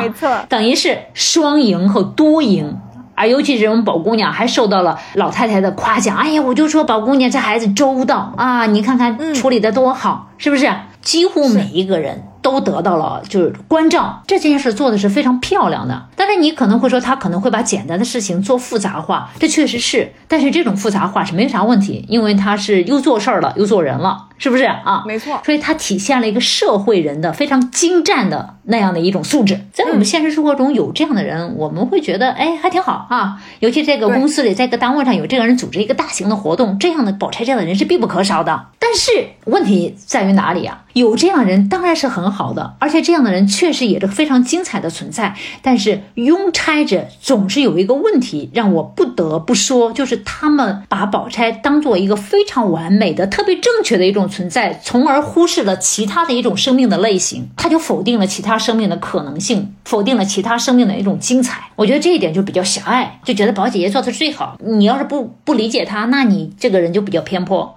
这点我觉得是不太好的，然后还有一点呢，就是其实宝钗本身这一种复杂性，让我觉得非常好玩。这种复杂性就是人性它本身的一种复杂，也是我们中国社会的一种复杂，当然也是来自于曹雪芹这个人的狡猾。然后呃，说到这个复杂性，我就特别喜欢再接着说了哈。你在读《红楼梦》的时候，宝姐姐这个人给别的人不一样在哪一点呢？你看看湘云说什么。和她做什么是一致的，对不对？而黛玉呢，说什么和她做什么也基本上是一致的。那宝玉就更不用说了，唯有我们的宝姑娘，她说什么和做什么之间是有一种分裂的，她不一样。我为什么这么说呢？哎，有的时候呢，它复杂到什么程度呢？他自己想的，他未必就是真的。我们要看第二十八回，就是叫什么呢？叫薛宝钗修拢红麝串这一回。破天荒呢，有宝钗的一段心理的描写，就是元春赏赐了一些呃东西，唯有宝玉和宝钗的一样，宝玉的心理活动我们就不说了，我们先来看宝钗的心理活动。宝钗，你想，哎呀，本来呢，她正在大观园走着的时候，她心里有一段心理描写啊。她说，哎，原来就听说过她自己的母亲就薛姨妈妈跟王夫人说过，哎。金玉姻缘的事儿，他有一个金锁，将来有玉的可以婚配。哎，他都觉得特别没意思，他心里没意思。后来呢，又看到呢，黛玉和宝玉两个人关系挺好的，他就放心了。忽然间，他又看到元春赏赐的礼物只有自己和宝玉的一样，他就感觉到这其中的一些用意了，就越发的什么没意思起来。之前还说了一句话。知道有这个金玉姻缘这种说法之后呢，他就越发远着宝玉，就是离宝玉越远越好啊，让他和黛玉两个人亲热去好了，对不对？这个第二十八回的这段心理活动明明白白的放在这里，但是宝钗真的是这样做的吗？嗯，他有没有远着宝玉呢？No No No，非也非也，他经常去串门他不是去串门的路上，就是已经去串门了，而且他串门的最重要的一个场所就是怡红院。对不对？在第三十六回的时候，哎，睡午觉的时候，夏天了，哎，人家宝玉都睡睡着了，他巴拉巴拉又去了，信步来到了怡红院，宝玉都睡着了，他过去了，又来串门了。然后有一次去串门，第二十六回的时候，晚上去了，还惹得晴雯不高兴，有事儿没事儿就过来坐着，让人三更半夜睡不着觉。这句话可是说的宝钗呀，对不对？啊，这又说明什么呢？曹雪芹太狡猾了。他一定不能让我们仅仅从表面上的一层去看待宝钗这个人物，他要让我们化身成为一个侦探，去探查宝钗的潜意识。所以，我们读宝钗这个人物，一定要化身侦探，然后，然后我们要学会破案，要通过他的表面去勘察他的内心的一种潜意识，他真实的想法。第一，他说的和他做的是不一样，他心里想的未必也都是真的。当然不是说他狡猾，他虚伪，而是说人其实有的时候真的很不知道自己到底在想什么，到底真的需要什么。宝钗是一个真的，他复杂到自己都不知道自己想要什么的人。他可能时间长了，他会觉得自己大概真的是这样的一个人吧。然后，然后第二十八回的时候，你看这一段，他没有远着宝玉，甚至呢，在书里有很多很多细节，让你自己去拎出来干嘛呢？宝钗对宝玉的那块玉特别的留心，连那个做设伏游戏的时候，他就伏的是宝钗的，而是宝玉的玉。还有打络子，对，打络子的时候也说，哎，你打个络子给他的玉络上嘛，用金线和黑线扎起来才配上他那个玉金线呢。哎呀，很有意思啊，这就是《红楼梦》的非常有趣的地方。你你喜欢看热闹，你就看个表层啊，宝钗真好啊，好完美啊！哎，你如果看多看一点，像我们慢炖的听众朋友还有刘丽，你一定会看出里边的很有趣的这样一种悖论和矛盾性的东西。他得抽丝剥茧，你要化身侦探去看宝钗。宝钗呢，不仅对玉非常的感冒，而且呢还喜欢去串门儿，然后对宝玉呢也未必没有一个非常复杂的情愫在里面，对不对啊？宝玉挨打了，他。拖着去，然后说：“哎呀，别人看了心疼，别人我们看了也啊。”你说他，对吧？但是呢，嗯，他自己可能不知道自己对宝玉的一种感情，他甚至不知道自己是不是对宝玉是有感情的，这是很有意思的一件事情。这个问题黛玉就没有，黛玉就知道，哎，黛玉就知道，黛玉是一个活得很明白的人。然后宝钗也很明白，她明白在人际关系上特别明白，她作为一个社会人是非常称职的。但是他作为一个自然的人，作为一个个完整的一种生命体，我觉得他又有欠缺的。他他无法领会这种爱情的本身的那一种美好，他甚至都无法安心的去赏一个花儿。你看看他对于那个的 那个湘云说：“咱们做事啊，咱们去什么啊？我们得要那个不要得罪这个，也不要得罪了那个啊，要瞻前顾后，这才好。”他其实他不能让自己放松的一个人，他无法独处的一个人。他的所有的价值是在人际关系中得到体现的一个人。你想想，如果宝钗没有这种人际关系，他是什么？那我们无法定义他。但是我们可以定义黛玉，黛玉就是个很擅长独处的人，对不对？啊，所以宝钗的价值是通过其他人的烘托，通过其他人的互动，才能呈现她自己的个体价值的。这就是宝钗啊，宝钗是很有意思的。还有呢，太有了。哎，关于宝钗，我们的话真的是太多了啊。但是我因为咱们的节目的关系，我要说的重点就是说滴水亭这件事儿了。看到你说的，你说你也对滴水亭这个事儿啊，也是觉得也充满了疑惑啊，想说的非常清楚，但是总是会被被其他的一些观点带着走，你觉得他们说的也没有，也并非没有道理，于是就陷入的一种踌躇当中啊。想到踌躇，就想到湘云在。被宝钗说了一番，也踌躇起来了，就好像是一个小傻傻小孩，是一个社会人教育他的一种感觉。其实小磊老师，我对我的观点也清楚，我跟您一样，我怕我说出我的观点，我也得罪人 啊。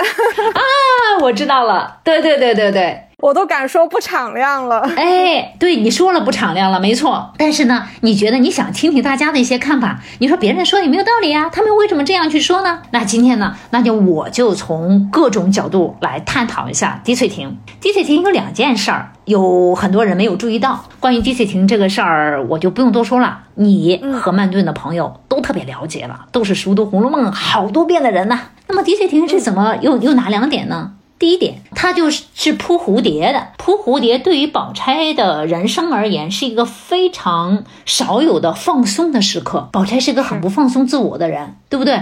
你想想，大家那个王刘姥姥在说笑话的时候，她不笑，她不放松。还有呢，这人家宝琴在说怀古诗的时候，他说：“哎呀，这两首诗好陌生啊，我们俺们不知道哎。”他任何的时候都特别能够保持自己的那种形象的正确性，所以这叫不放松啊，非很谨慎。其实这也是很好的一种做人的一种素质。我们每个人如果都像宝钗这样特别不放松，在别人面前让别人无懈可击，对别人都挺好的，我觉得这也这也挺好的一件人哈。倒也是严以律己，哎，严以律己。哎，对，这叫倒也挺好的哈。我觉得体面人 总是让人看着很舒服的。宝钗是一个看着让人很舒服的人，这肯定是没错的。但是很舒服的人，往往经不起太深的一种推敲。比如说滴翠亭就会暴露这个体面人的不体面的地方，或者是说呢，他蹊跷的地方，或者他很幽深的地方，不叫不体面，就是幽深的、比较蹊跷的，让人很深思的一个地方哈。呃，和他表面上那一种完美有点不一样的地方。有两点，第一个，在一个很放松的一个时刻，他就扑蝴蝶来到了滴翠亭下，听到了小红在和坠儿说话，他的第一反应是什么呢？哎，听起来很像怡红院的那个小红哎，而小红在宝钗的心目中是什么样的一个人呢？是一个眼空心大、头等的刁钻古怪的一个家伙，而且他瞬间把小红列入到奸淫狗盗之辈，是不是啊？这个心理活动是非常有趣的。你想一想，刘丽还有面盾的朋友，你们想一想，《红楼梦》里还有哪一个人能有这样一种非常深奥的、呃非常深沉的一种想法呢？鸳鸯听到了呃小红的话会怎么想？晴雯听到了小红的话还怎么想？黛玉、王熙凤和探春听到小红这样说，他们会怎么想？你觉得可能？哎呀，老师，人家黛玉没有听说过，我不知道该怎么去去去理解。那你可以鸳鸯，鸳鸯遇到过类似的事情，鸳鸯。遇到了什么？思琪，哎，对，是那个思琪和潘永安的事儿。鸳鸯是怎么处理的？鸳鸯，哎呀，太可怕了！他首先觉得这是个伤风败俗的事情，他首先反应是什么呢？哎，这事儿不好，他自己羞红了脸。啊！但是他他偷偷的告诫了思琪，而且没有告诉别人，他也没有觉得思琪是一个很可恶的奸淫狗盗之辈。这就是宝钗的一个非常有意思的一个想法。其实呢，他对于小红这个人有着非常不友好的一种论断，甚至是一种道德价值，是一种价值，是一种评判。过于 judgmental 了，在这个地方。对，而且小红，你要知道，她是怡红院里的一个什么样的人呢？是一个低层的边缘的小丫头。她和宝钗之间的一个交往是非常少的。她只不过呢，大概和和小红也就是泛泛的遇见过，还怎么着的，她就立刻就认为人家是个奸淫狗盗之辈，是一个头等刁钻古怪的家伙。坏人，这种坏人啊，千万不能让我让这个坏人知道我听到了他的秘密，否则那就大事不好了。所以这个心理活动是非常有趣的。就说宝钗啊，她的表面上那种那样一种与人为善的一种表层的一种行为举止，其实她背后有一种很很焦虑的一种心态，她其实不太容易信任别人的。嗯，对不对啊？当然，小红和坠儿说的话也不太好哈。对于那个时代来说，是一个比较挑战那个主流道德价值的，因为那个时候是说贾云的故事嘛，就俩男女授受不亲的故事，当然是有违于社会主流价值的。但是鸳鸯碰到那个事儿更可怕，但是鸳鸯没事儿，鸳鸯是后来还去安慰这个思琪，说我真的不会告诉别人的，你不要那么害怕，不要把自己小命给丢了呀。所以当时我谈到鸳鸯的时候，我就抒发了一个情感啊，我爱这辽阔而温情的心灵。啊，嗯，真的是是吧？他他很辽阔，他懂得去理解那些这个社会上不接受，但是在人情和人性上面我可以去理解但不认同的事情。但是宝钗就缺乏这样的一种心态。那你看。他对于晴雯，他对于呃袭人，他是有很深的论断的。他很讨厌晴雯的，肯定很讨厌晴雯，因为他很喜欢袭人。他和王夫人一样，王夫人也是很喜欢袭人这样的一种类型的人。这样的人有个共同的特点，就是他们对于人性的和道德的想象力是不够的，他们无法去接受这个另类的人，也无法理解这另类的。我觉得这是很大的一个问题。这是小红啊。但事实上，小红在《红楼梦》里不是一个坏人啊，尤尤其是曹雪芹写她的时候，写的非常清新的、动人的。你你觉得小红是个坏人吗？当然不是。我们在节目里其实有聊过小红，我们觉得非常肯定她，因为她，你看，在那个年代，小红竟然可以又勇敢又有担当。又聪明，去给自己换了工作，还给自己找了对象，这个女孩子多光彩啊！这两件事情，小红都是有于自己有益，但从来没有伤害过任何一个人的。这个在就算放在现代，这也是一个被允许。鼓励去追求的东西，因为人为了自己好，有什么不可以呢？他不伤害别人，对，有上进心，这哪点不好？你 真的说的特别好，就是说他做了自己想做的事情，实现了自己的那种愿望，但是他又不伤害任何一个人，对不对？啊，但是呢，这样的人，其实，在那个时代，其实并不是特别容易受人理解的。你看那脂砚斋，脂评上也说了，哎呀，这种尖械杯子，哈，说它是很尖很邪，所以脂砚斋的有有有有有有一些观。点和道德观也也未必就是很前卫的，他也未必能够理解曹雪芹的这样一种对生命的一种设定和理解，对不对？宝钗就更不理解了，宝钗就一下子把人宝 把小红给搞成这样的一个人了，是不是？好，他首先有个先入为主的，有个道德的价值，接下来他就说，哦，这个是个坏人啊，做了一个坏事，让坏人知道我听见他的坏事了，那对我来说一定是有。是不好的，是不利于我的。所以接下来呢，他就立刻就想到了一个金蝉脱壳。这个故事我就不用多说了。那这个金蝉脱壳到底对还是不对呢？当然不对了。你但凡有点道德良知，也不能说这是个对的事儿啊。为啥呢？因为这是个麻烦事儿哎。你自己觉得自己会牵扯进去，还比较麻烦。那你把锅甩给任何一个人都不对呀。己所不欲，勿施于人嘛，是不是？嗯，哪怕这个事儿不大，但是它也是一个你自己不愿意被牵扯进去，但是要把别人拉下水的事儿啊，对不对？嗯啊，所以这个事情当然是宝钗是非常自私的，而且呢，还有人说，哎呀，老师你这样说不对。那虽然把锅甩给了呃黛玉，那黛玉没有因此遭殃啊，那就说明宝钗做这个事儿没有错。不能这么说，那当然不能这么说了，因为他的动机和他出发点都非常自私的。而且也是个甩锅的行为，任何甩锅行为都是不对的。这当然是个原则性的问题。所以呢，在这件事上，我觉得欧丽娟老师的那样一种分析，呃，我觉得也是一种个人的偏好凌驾于这个文本啊。宝钗她肯定有她自己的问题，但是一个问题的人是不是不精彩呢？当然不是不精彩，宝钗这个人依然是非常精彩的。就拆粉往往就是这种。就是不承认宝钗也有问题，就是把宝钗当成信仰来看，别人不能说她不好，一说她不好就炸毛，这样就不对了。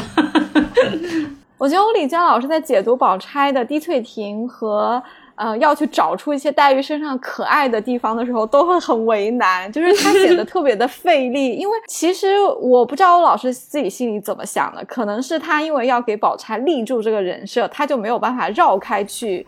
呃，讲滴翠亭，可是他就没想过，你喜欢宝钗也可以如实的评判滴翠亭啊。可是他就非要把滴翠亭也往正面去讲，也往宝钗一点责任都没有去讲，所以就讲出那么多东西来。比如说，他本来就是找找黛玉的，所以脱口而出他的下意识讲出他的名字，这是符合心理学的。或者说，黛玉在呃贾府里面，就是大家有什么事情都会拿他来甩个锅啊。比如说，王熙凤在邢夫人面前也会说，有事没事就。去找平啊，有什么事情啊？啊，嗯你看大家都这么做，所以我也可以这么做。最后一点就是刚刚您提到一个结结果论啊，就是黛玉事后没有受到任何的处罚，也没有出任何的事情，所以这个事情就不了了之了。那所以既然没有货，何来嫁祸？那我不同意啊！你结果没有，可能是恰好没有，但是你的发心就是你的发心，是藏也藏不住的。我当时听完的时候就觉得，哎呀，欧老师您别这么费力啊！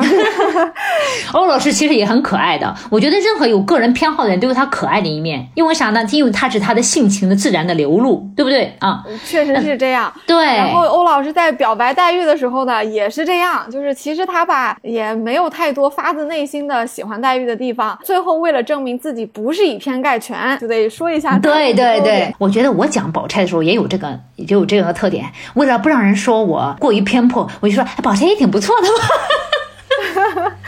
但是我觉得您讲他那个螃蟹宴哈，这我挺认同的，因为我们自己，包括我的大多数听众啊，也都是社会人。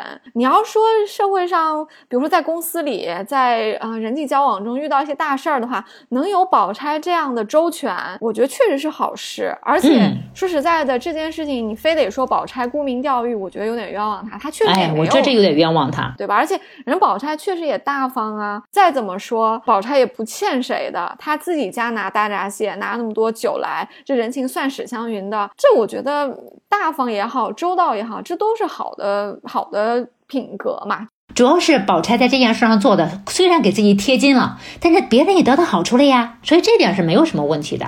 对，但是滴翠亭确实，对滴翠亭这个事儿啊，还有一个观点，你当时说的心理，从心理学的角度上来说，它是本能的反应。哎，从心理学角度上来说，这也根本就不是本能了。为啥呢？你看看宝钗的她的整个的一个几段论啊，一开始听到是小红，立刻就觉得小红是怎么怎么样那个人，接下来就知道怎么样，这已经不是本能了，他是有筹划的，他内心是有一种，都说，对，他是有一种那内心是有一种安排的，这不是本能了。确实是这个，真的是非得说本能，我觉得有点有违文本了。文本自己对说宝钗想了那么久，那作者都花了一百多个字去写宝钗想了半天，说方得使一个金蝉脱壳之计，这都他都已经想了那么多，想出一个结论了，你还得说他脱口而出黛玉的名字是本能？宝钗绝对不是一个以本能来做事儿的人，黛玉和湘云、宝玉都是以本能来做事儿的人，而我们的宝姑娘她是个社会人。您说到那个宝钗有事没事儿去怡红院，我觉得是她本能，是她自己都不知道的本能。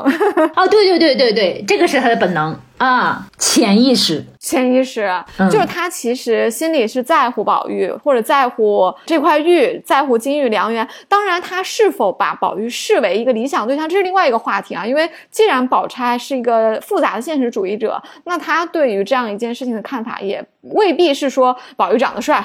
宝玉是个高富帅，我就喜欢他，也不是这么简单啊。对但是现实中，他经常有事儿没事儿去怡红院，这就是一个事实。就像您说的，嘴上说或者说心里话都写出来，说要远着他，老没意思起来，他不还是老去吗？嘴上说不要，心情很诚实。还有一点就是，是蒋勋老师指出来，我觉得他也发现的很仔细啊。他说，在宝黛呃心意剖明之前，在钗黛和解之前，很多时候他们三个人的呃戏份是宝玉和黛玉在说话，不是在怡红院，就是在潇湘馆。他俩可能有的没的说个笑话，或者是讲点什么小的事情的时候，总是见到宝钗走过来了。这个就蒋勋就说这就很有趣了。人家本来是先来的这一对，他们两个人之间几乎没有缝隙的一对表哥表妹哈。那为什么总是宝钗在中间加入过来，甚至她加入过来很生硬？这就说明他其实潜意识里面他很想加入这两个人嘛。蒋勋老师更牛的是，他注意到了、宝玉和黛玉之前说的话都特别的可爱，比如说什么有个什么耗子精啊，什么这个岱山林子洞什么的，两个人有一搭没一搭的，就是黛玉也显得特别的俏皮，还会说点儿这个小的口头语什么。什么放屁了之类的。哎，对，宝钗一来，三个人了之后，这个话题就变得很正经。嗯，这就和宝玉和黛玉两小无猜讲话的时候，避外人说的都是一些特别家常的话，这完全不一样的呀。他特别想加入，可是他加入之后，宝玉和黛玉就好像也是本能的知道了，刚刚是两个人，现在是三个人，讲话就从一个呃互不避嫌的一个氛围，变成了一个略略有那么一点点社交氛围的一个场。对，社交，呃，立刻社交上体，嗯，附体，嗯，是的，我觉得这个发现特别好玩。宝黛钗三个人之间啊，你看看他俩说着话的时候，宝钗就来了。有的时候宝玉和宝钗说着“哎，你看我的金锁，我看你的玉”的时候，黛玉也遥遥的走了过来。这说明什么？这三个人的故事是非常非常有趣的。嗯，是是是，挺好玩的。嗯，我觉得您对滴翠婷这个分析啊，特别全面了。咱们听友们啊，要是还不太确定，回去再看一下本本。而且。小磊老师不用担心，我觉得咱们今天聊的这个，在曼顿这个节目里不得罪人，我也不怕得罪人。如果很容易被我得罪了，那那我也就以后就使劲得罪，就不怕他们。就是，咱们关于宝钗就聊到这里啊。我最后就特别想回应您一点，其实也不叫回应，就是我想对听众说，其实是之前我们在录其他节目里面，在傻大姐这个节目里面，最后我自己脱口而出临场发挥的一句话，我就特别适合形容在宝钗这个人的身上啊，没有什么褒贬。嗯，我其实想借用贾母这个老太太对黛玉和宝钗这两个人微妙的一些评价，嗯，得出来的一个感受。其实你看，贾母从来不会在人前。表扬林黛玉，他反而在人前老表扬宝钗。当然，他也批评过，就是说你这屋子太朴素，不像个小姐住，那我们得去住马棚啊。这算是一个委婉的批评，但是他也说你这孩子是太实在，对吧？说你这是不愿意给咱们添麻烦，你你简朴可以，那我给你几个。但是你看他从来没表扬过黛玉，可是他带着刘姥姥去潇湘馆的时候，他是喜欢的呀，他是笑着说这是我外孙女的屋子，就算是。这个屋子里面那么多书，一点都不像闺房。他也还是笑着说：“这是我外孙女的屋子。”还说：“哎呀，这窗纱要换。”其实是挺喜欢黛玉的这个真性情，因为黛玉其实跟宝玉很像嘛。如果老太太那么纵容，那么喜欢宝玉，能看出宝玉本质的好，她当然就能看出黛玉本质的好嘛。这一方面是血缘，另一方面是老太太，我觉得她的通透在这里了。所以从老太太对宝钗和黛玉。的这些人前人后的表现上来看，我当时就脱口而出一句话啊，就是世故不难学啊，天真更可贵。非常好，宝姐姐这种螃蟹宴，对吧？要想学都能学，我们都是上过班的人，嗯，这种事情的做法周到，大家花点心思都能周到，嗯，因为这其实跟能力有更大的关系。但是天真是流露出来的。装都装不出，哎呀，说的特别好，嗯，大家都知道，说你宝钗这么懂事，我过生日你点我听的戏，你们家那么朴素，对吧？这人前这螃蟹搞成这个样子，还帮史湘云做东，这老太太能看不出来吗？对呀，肯定觉得说你这孩子怎么这么小就小大人了？但是看黛玉觉得挺好，天真烂漫的小外孙女儿。嗯，哎，我们接下来可以谈贾母啊。哎，可太喜欢贾母了，越读就越觉得贾母和刘姥姥身上有东西啊。嗯，可能我自己也年纪在变大吧，就慢慢特别能带入这样的角色了。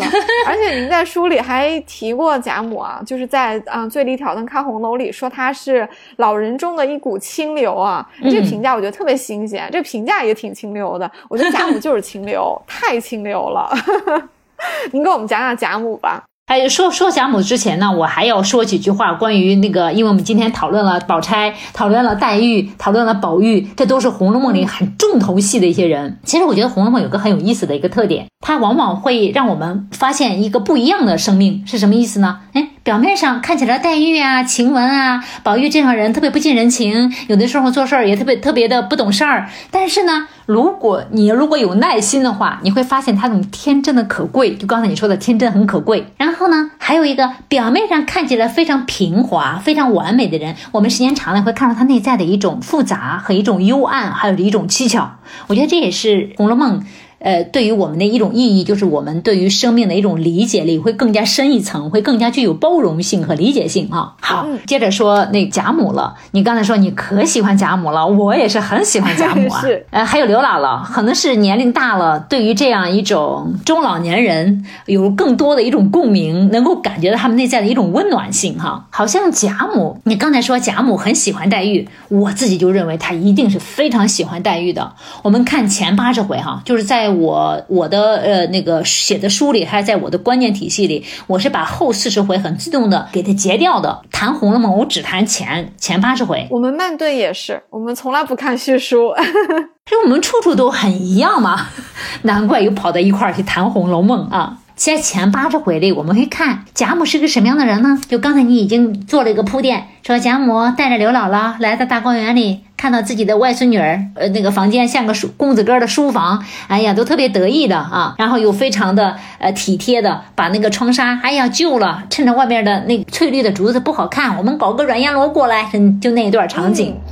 为什么要弄这段场景呢？你会发现贾母是一个特别有审美的，是她的审美特别的好。你看看他听音乐，就是听戏的时候，哎，他说你清唱就好了，嗯，然后也不用去弄个花脸啊，清唱一下，哎，蛮好的。然后那个赏月的时候，哎，咱们去那个高坡上，哎，那边看月亮看得好，还有那边有桂花树，那边有水。等到那个笛声悠扬的过来的时候，是非常美的。它基本上能够是换到我们现代社会啊，它是绝对能带着我们去听音乐会的、听交响音乐会的那样一类老太太，审美的素养特别的好。嗯，还有呢，他其实很会识人的。他看人看得很准的，哎，我想问刘丽，你觉得贾母是喜欢哪一类人呢？贾母呀，贾母喜欢天真的、聪明的、伶俐的、言行如一的，啊，我就很忠实于自己的，当然也是内心很敞亮、很坦荡的那群人，很担当的那群人。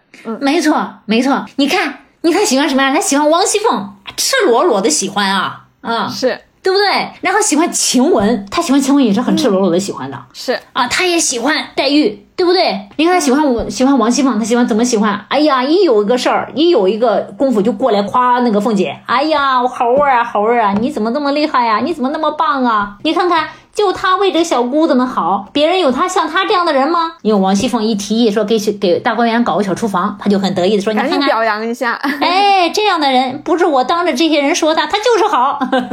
他实在是忍不住去夸奖他，而且呢，他也很愿意把这个管家里政的这个大事交给王熙凤，因为他太了解他了。而且他还说了一句话：“我就喜欢这样的人。”王夫人在旁边不好意思说：“哎呀，老太太，你这样老是夸他，你别再纵容他了。”老太太说：“哎，我就喜欢这样的啊。然后再说了，他这个人啊，不是从神似的人，什么意思呢？就是说话做事不是那种谨小慎微的人，是比较放淡的一种类型。就像魏晋名士是一种任淡，是一种放荡，是一种呃比较能够放得开的那样一类人。在老太太面前的时候，也是活色生香的这么一个啊，他就喜欢这样的人。而且他也说过谁呀？他说他说过王夫人说：哎呀，说就对着薛姨妈说，你看你就像你姐姐那样的人啊，就是嘴。”嘴巴就是心里有，嘴巴说不出来，像木头似的。你看，这不是袭人吗？锯了嘴的葫芦。啊，对对，锯了嘴的葫芦，而且又说晴雯呢。哎呀，晴雯这个孩子，我看着是挺好的啊，说话又伶俐啊，又会有技术，手工做的也特别好，长得又很好看，只有她才能配得上宝玉伺候宝玉。倒是袭人这孩子像个闷嘴的葫芦一样，我看着也不太好，是吧？老太太好明显。对呀，老太太，哎，老这老太太可好了，这老太太是什么呢？她不是那种，不是那种犬犬儒。犬儒之人，他不是说把自己内心的喜好很深深的埋藏起来，不，他是很敢于表达自己内心喜好的那种人，他不怕得罪人的。嗯，这也是我特别喜欢贾母的那那一套。好多呢中老年女性或者男性，他们会搞得就是非常油滑，不太有个性，不太有自己的喜好，让我们觉得他好像你好我好大家都好那种感觉就不那么就就显得特别油腻。老太太这点是非常厉害的。她呢，你看看她喜欢王熙凤这样的人，她喜欢晴雯这样的人，她不喜欢。袭人和王夫人这样的人，哇，他怎么能够不喜欢黛玉呢？就像你刚才那种评论的一样，他表面上是是夸宝钗的，他为什么表面上不夸黛玉呢？我们要回到过去的那一个时代，我们甚至也要去考虑到中国人的人情世故。宝钗是个亲戚，住在人家家，他家里有女孩，他不能老夸自己家女孩啊，对不对？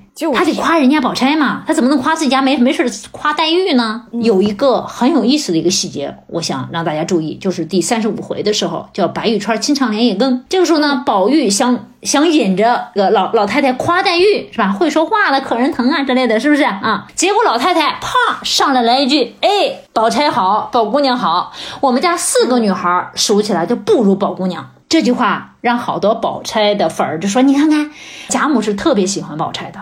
所以呢，他才不停的去夸宝钗。其实反而认错了当时的人情世故，为啥呢？她是四个女孩，指的是哪四个女孩呢？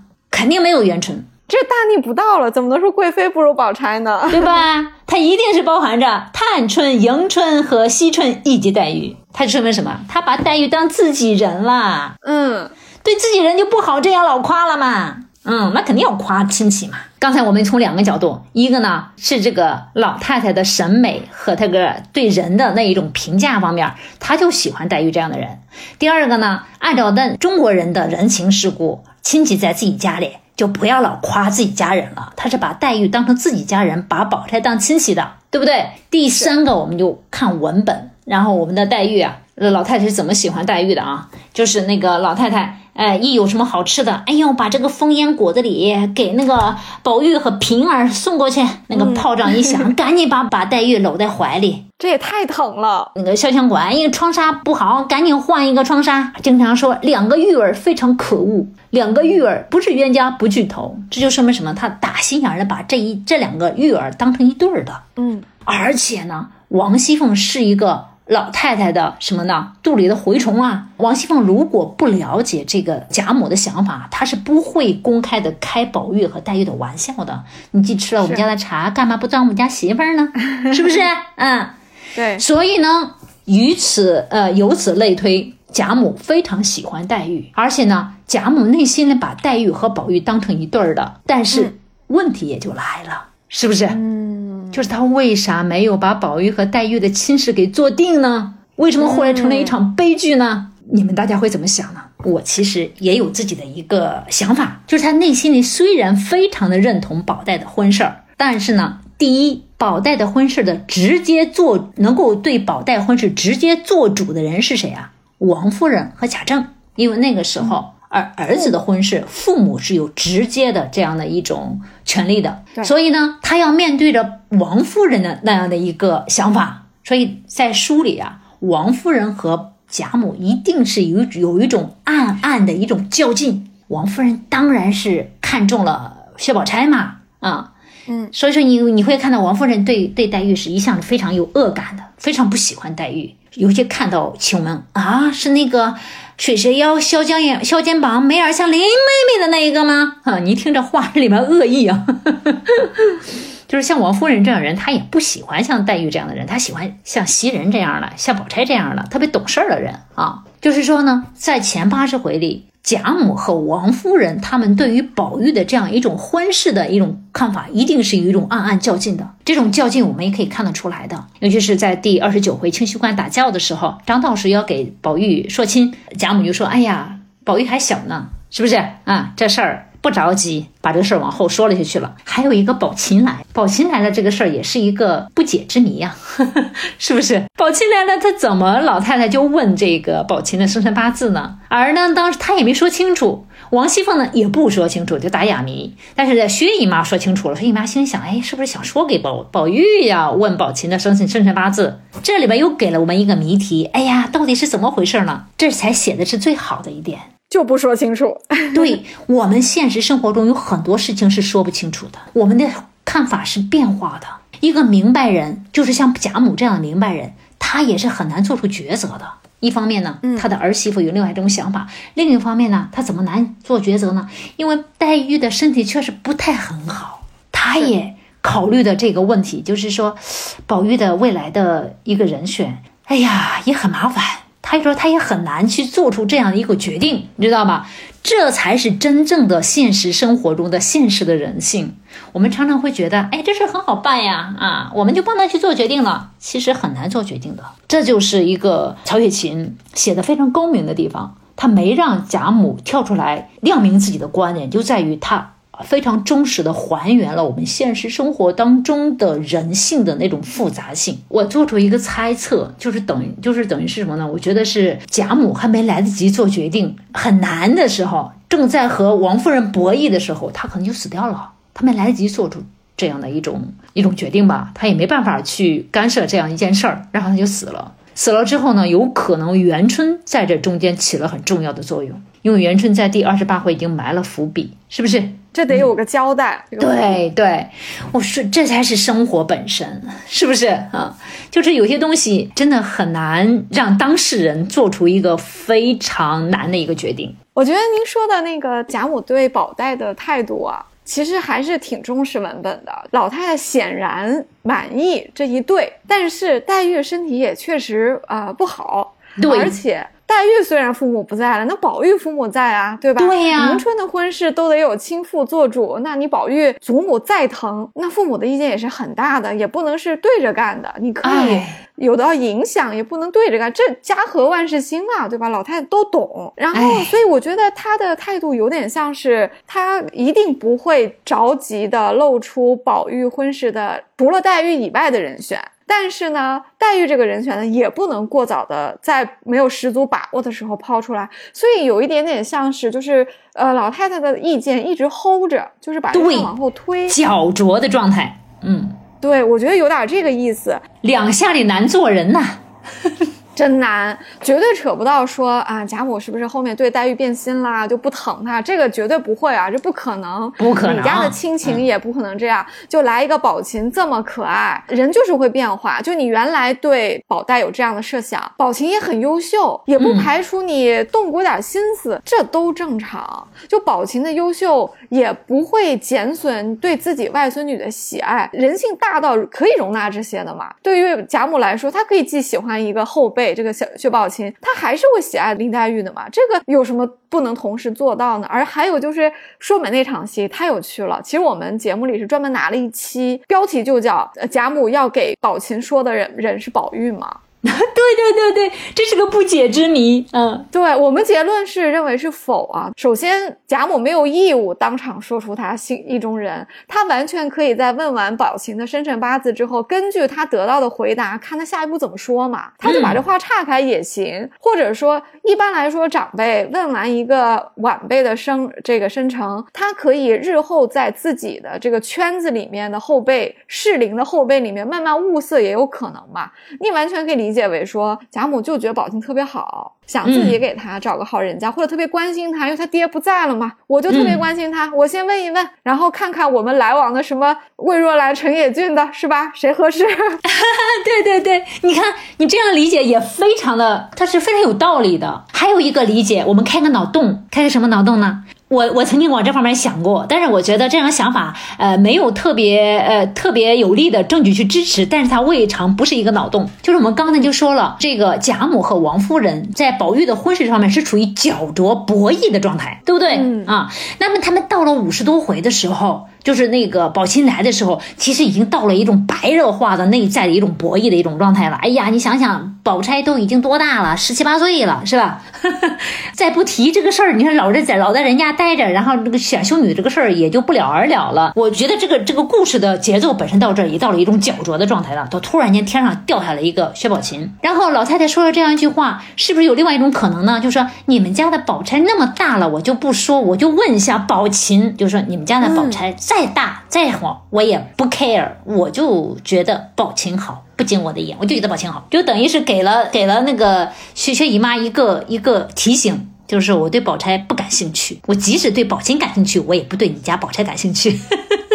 哎，这个想法其实支持者挺多的，我们在节目里面也浅浅的涉及到这一点啊，是吧就是就感觉说这个说亲场景，最后老太太和凤姐那是一唱一和嘛，对不对？凤姐打了个台阶，说：“哎呀，因为本来老太太要说亲，结果又又有人家了。”凤姐在说：“哎呀，我刚要说，又被说去。”其实给老太太一个台阶下，把这事儿也圆了，而且老太太也没碰钉子、哈。就这对这呃这个祖孙这两个人配合的特别好啊，这且不说，关键是这个场面结束之后，我觉得薛姨妈和王夫人心里得嘀咕，他俩得私下里得聊。对聊的内容很可能就是您刚刚说的，就是老太太为什么对宝琴表现出这么大的兴趣，尤其是婚事上，咱家不是有个宝钗吗？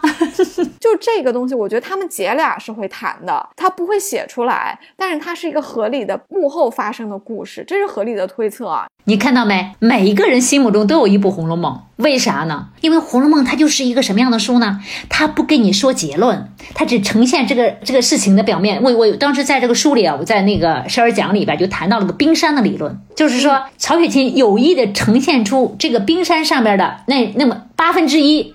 八分之七是在冰山下面的，冰山下面是怎么去弥补呢？让你对中国人的人情世故去弥补，用你对中国人的那样一种理解去弥补。呃，每个人心中都有一个红楼，在于你每个人都有自己的经验、见识和角度和视角去填充这样一个剩下的八分之七，然后你就解释了。刚刚就是宝琴这个事儿，三种解释都是可以的呀，对不对？啊，这这就是《红楼梦》的一种魅力。它表层上有一部《红楼梦》，其实它背后还有一部《红楼梦》。那一部《红楼梦》呢，是我们每一个人用自己的经验、自己的智慧、自己的学识、自己的那种视角去填补出来的。所以，就每个人心中都有一部《红楼梦》。就这么一场戏哈，就有很多种理解。这些理解虽然文本没有直接告诉我们，但是我们都有根据前文的人格人设，都有觉得它合理的地方。就像刚刚我们提到说。贾母喜欢谁？其实贾母不是也喜欢宝琴吗？如果当我们知道贾母那么喜欢宝琴，让宝琴跟自己住，还把这这个副业求给他，嗯，那他关心一下宝琴的婚事有有何不可呢？当然了，我们在节目里其实偷偷分析过啊，就是贾母这么老谋深算，她在这么多人前开口之前，她就没做过背景调查吗？这不太像。是啊，她肯定早就知道了嘛。她知道嘛？而且宝琴晚上住她那儿，那老太太不能问吗？所以这一出有点。像是演给别人看的，对呀，观众特别像是薛姨妈和王夫人，所以你看，我们怎么解释都是可以的，就在于因为它这个《红楼梦》是一个不断生长的文本。对不对？就算都写完了，还在生长。对，就还在长。我们每个人还参与这个这个生长。你看，我们小时候去读《红楼梦》和我们现在去读《红》，我们现在你比我小多了。我现在 就是在不同的年龄段，你读出的《红楼梦》是不一样的。嗯，真的不一样。但是毫无疑问，这本书肯定是可以让我们读一辈子的。是的，读到成为刘姥姥和贾母的年纪吧，可能又会看到不一样的《红楼梦》。肯定会。但我可希望自己老了之后能像刘姥姥。那么大方，那么洒脱，那么不把自己当回事儿，那么能乐呵，那么强健，那么善于自嘲，哈。哎呀，真的是太酣畅淋漓了。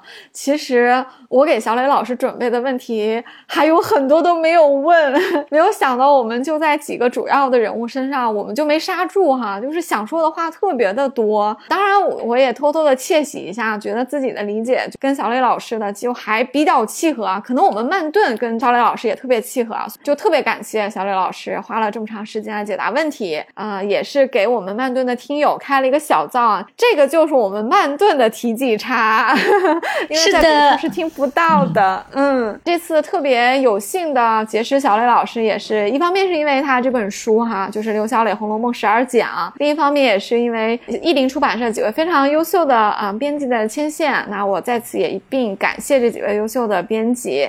啊，最后也是一个小小的福利时间啊，就是啊，依林也非常大方的啊，表示要给我们的听友送出三本啊刘小磊老师的新作《红楼梦十二讲》，那就请大家在评论区踊跃的给我们留言吧，或者提问啊都行，我们还是和以前一样，就是不看运气，也不拼点赞啊，我们还是特别想。靠才华，就靠大家对文本的这个理解取胜。我们最后会选出三位听友啊，送出这三本书。所以，请大家积极的给我们留言吧。啊，小磊老师录完这个节目是不是挺累的？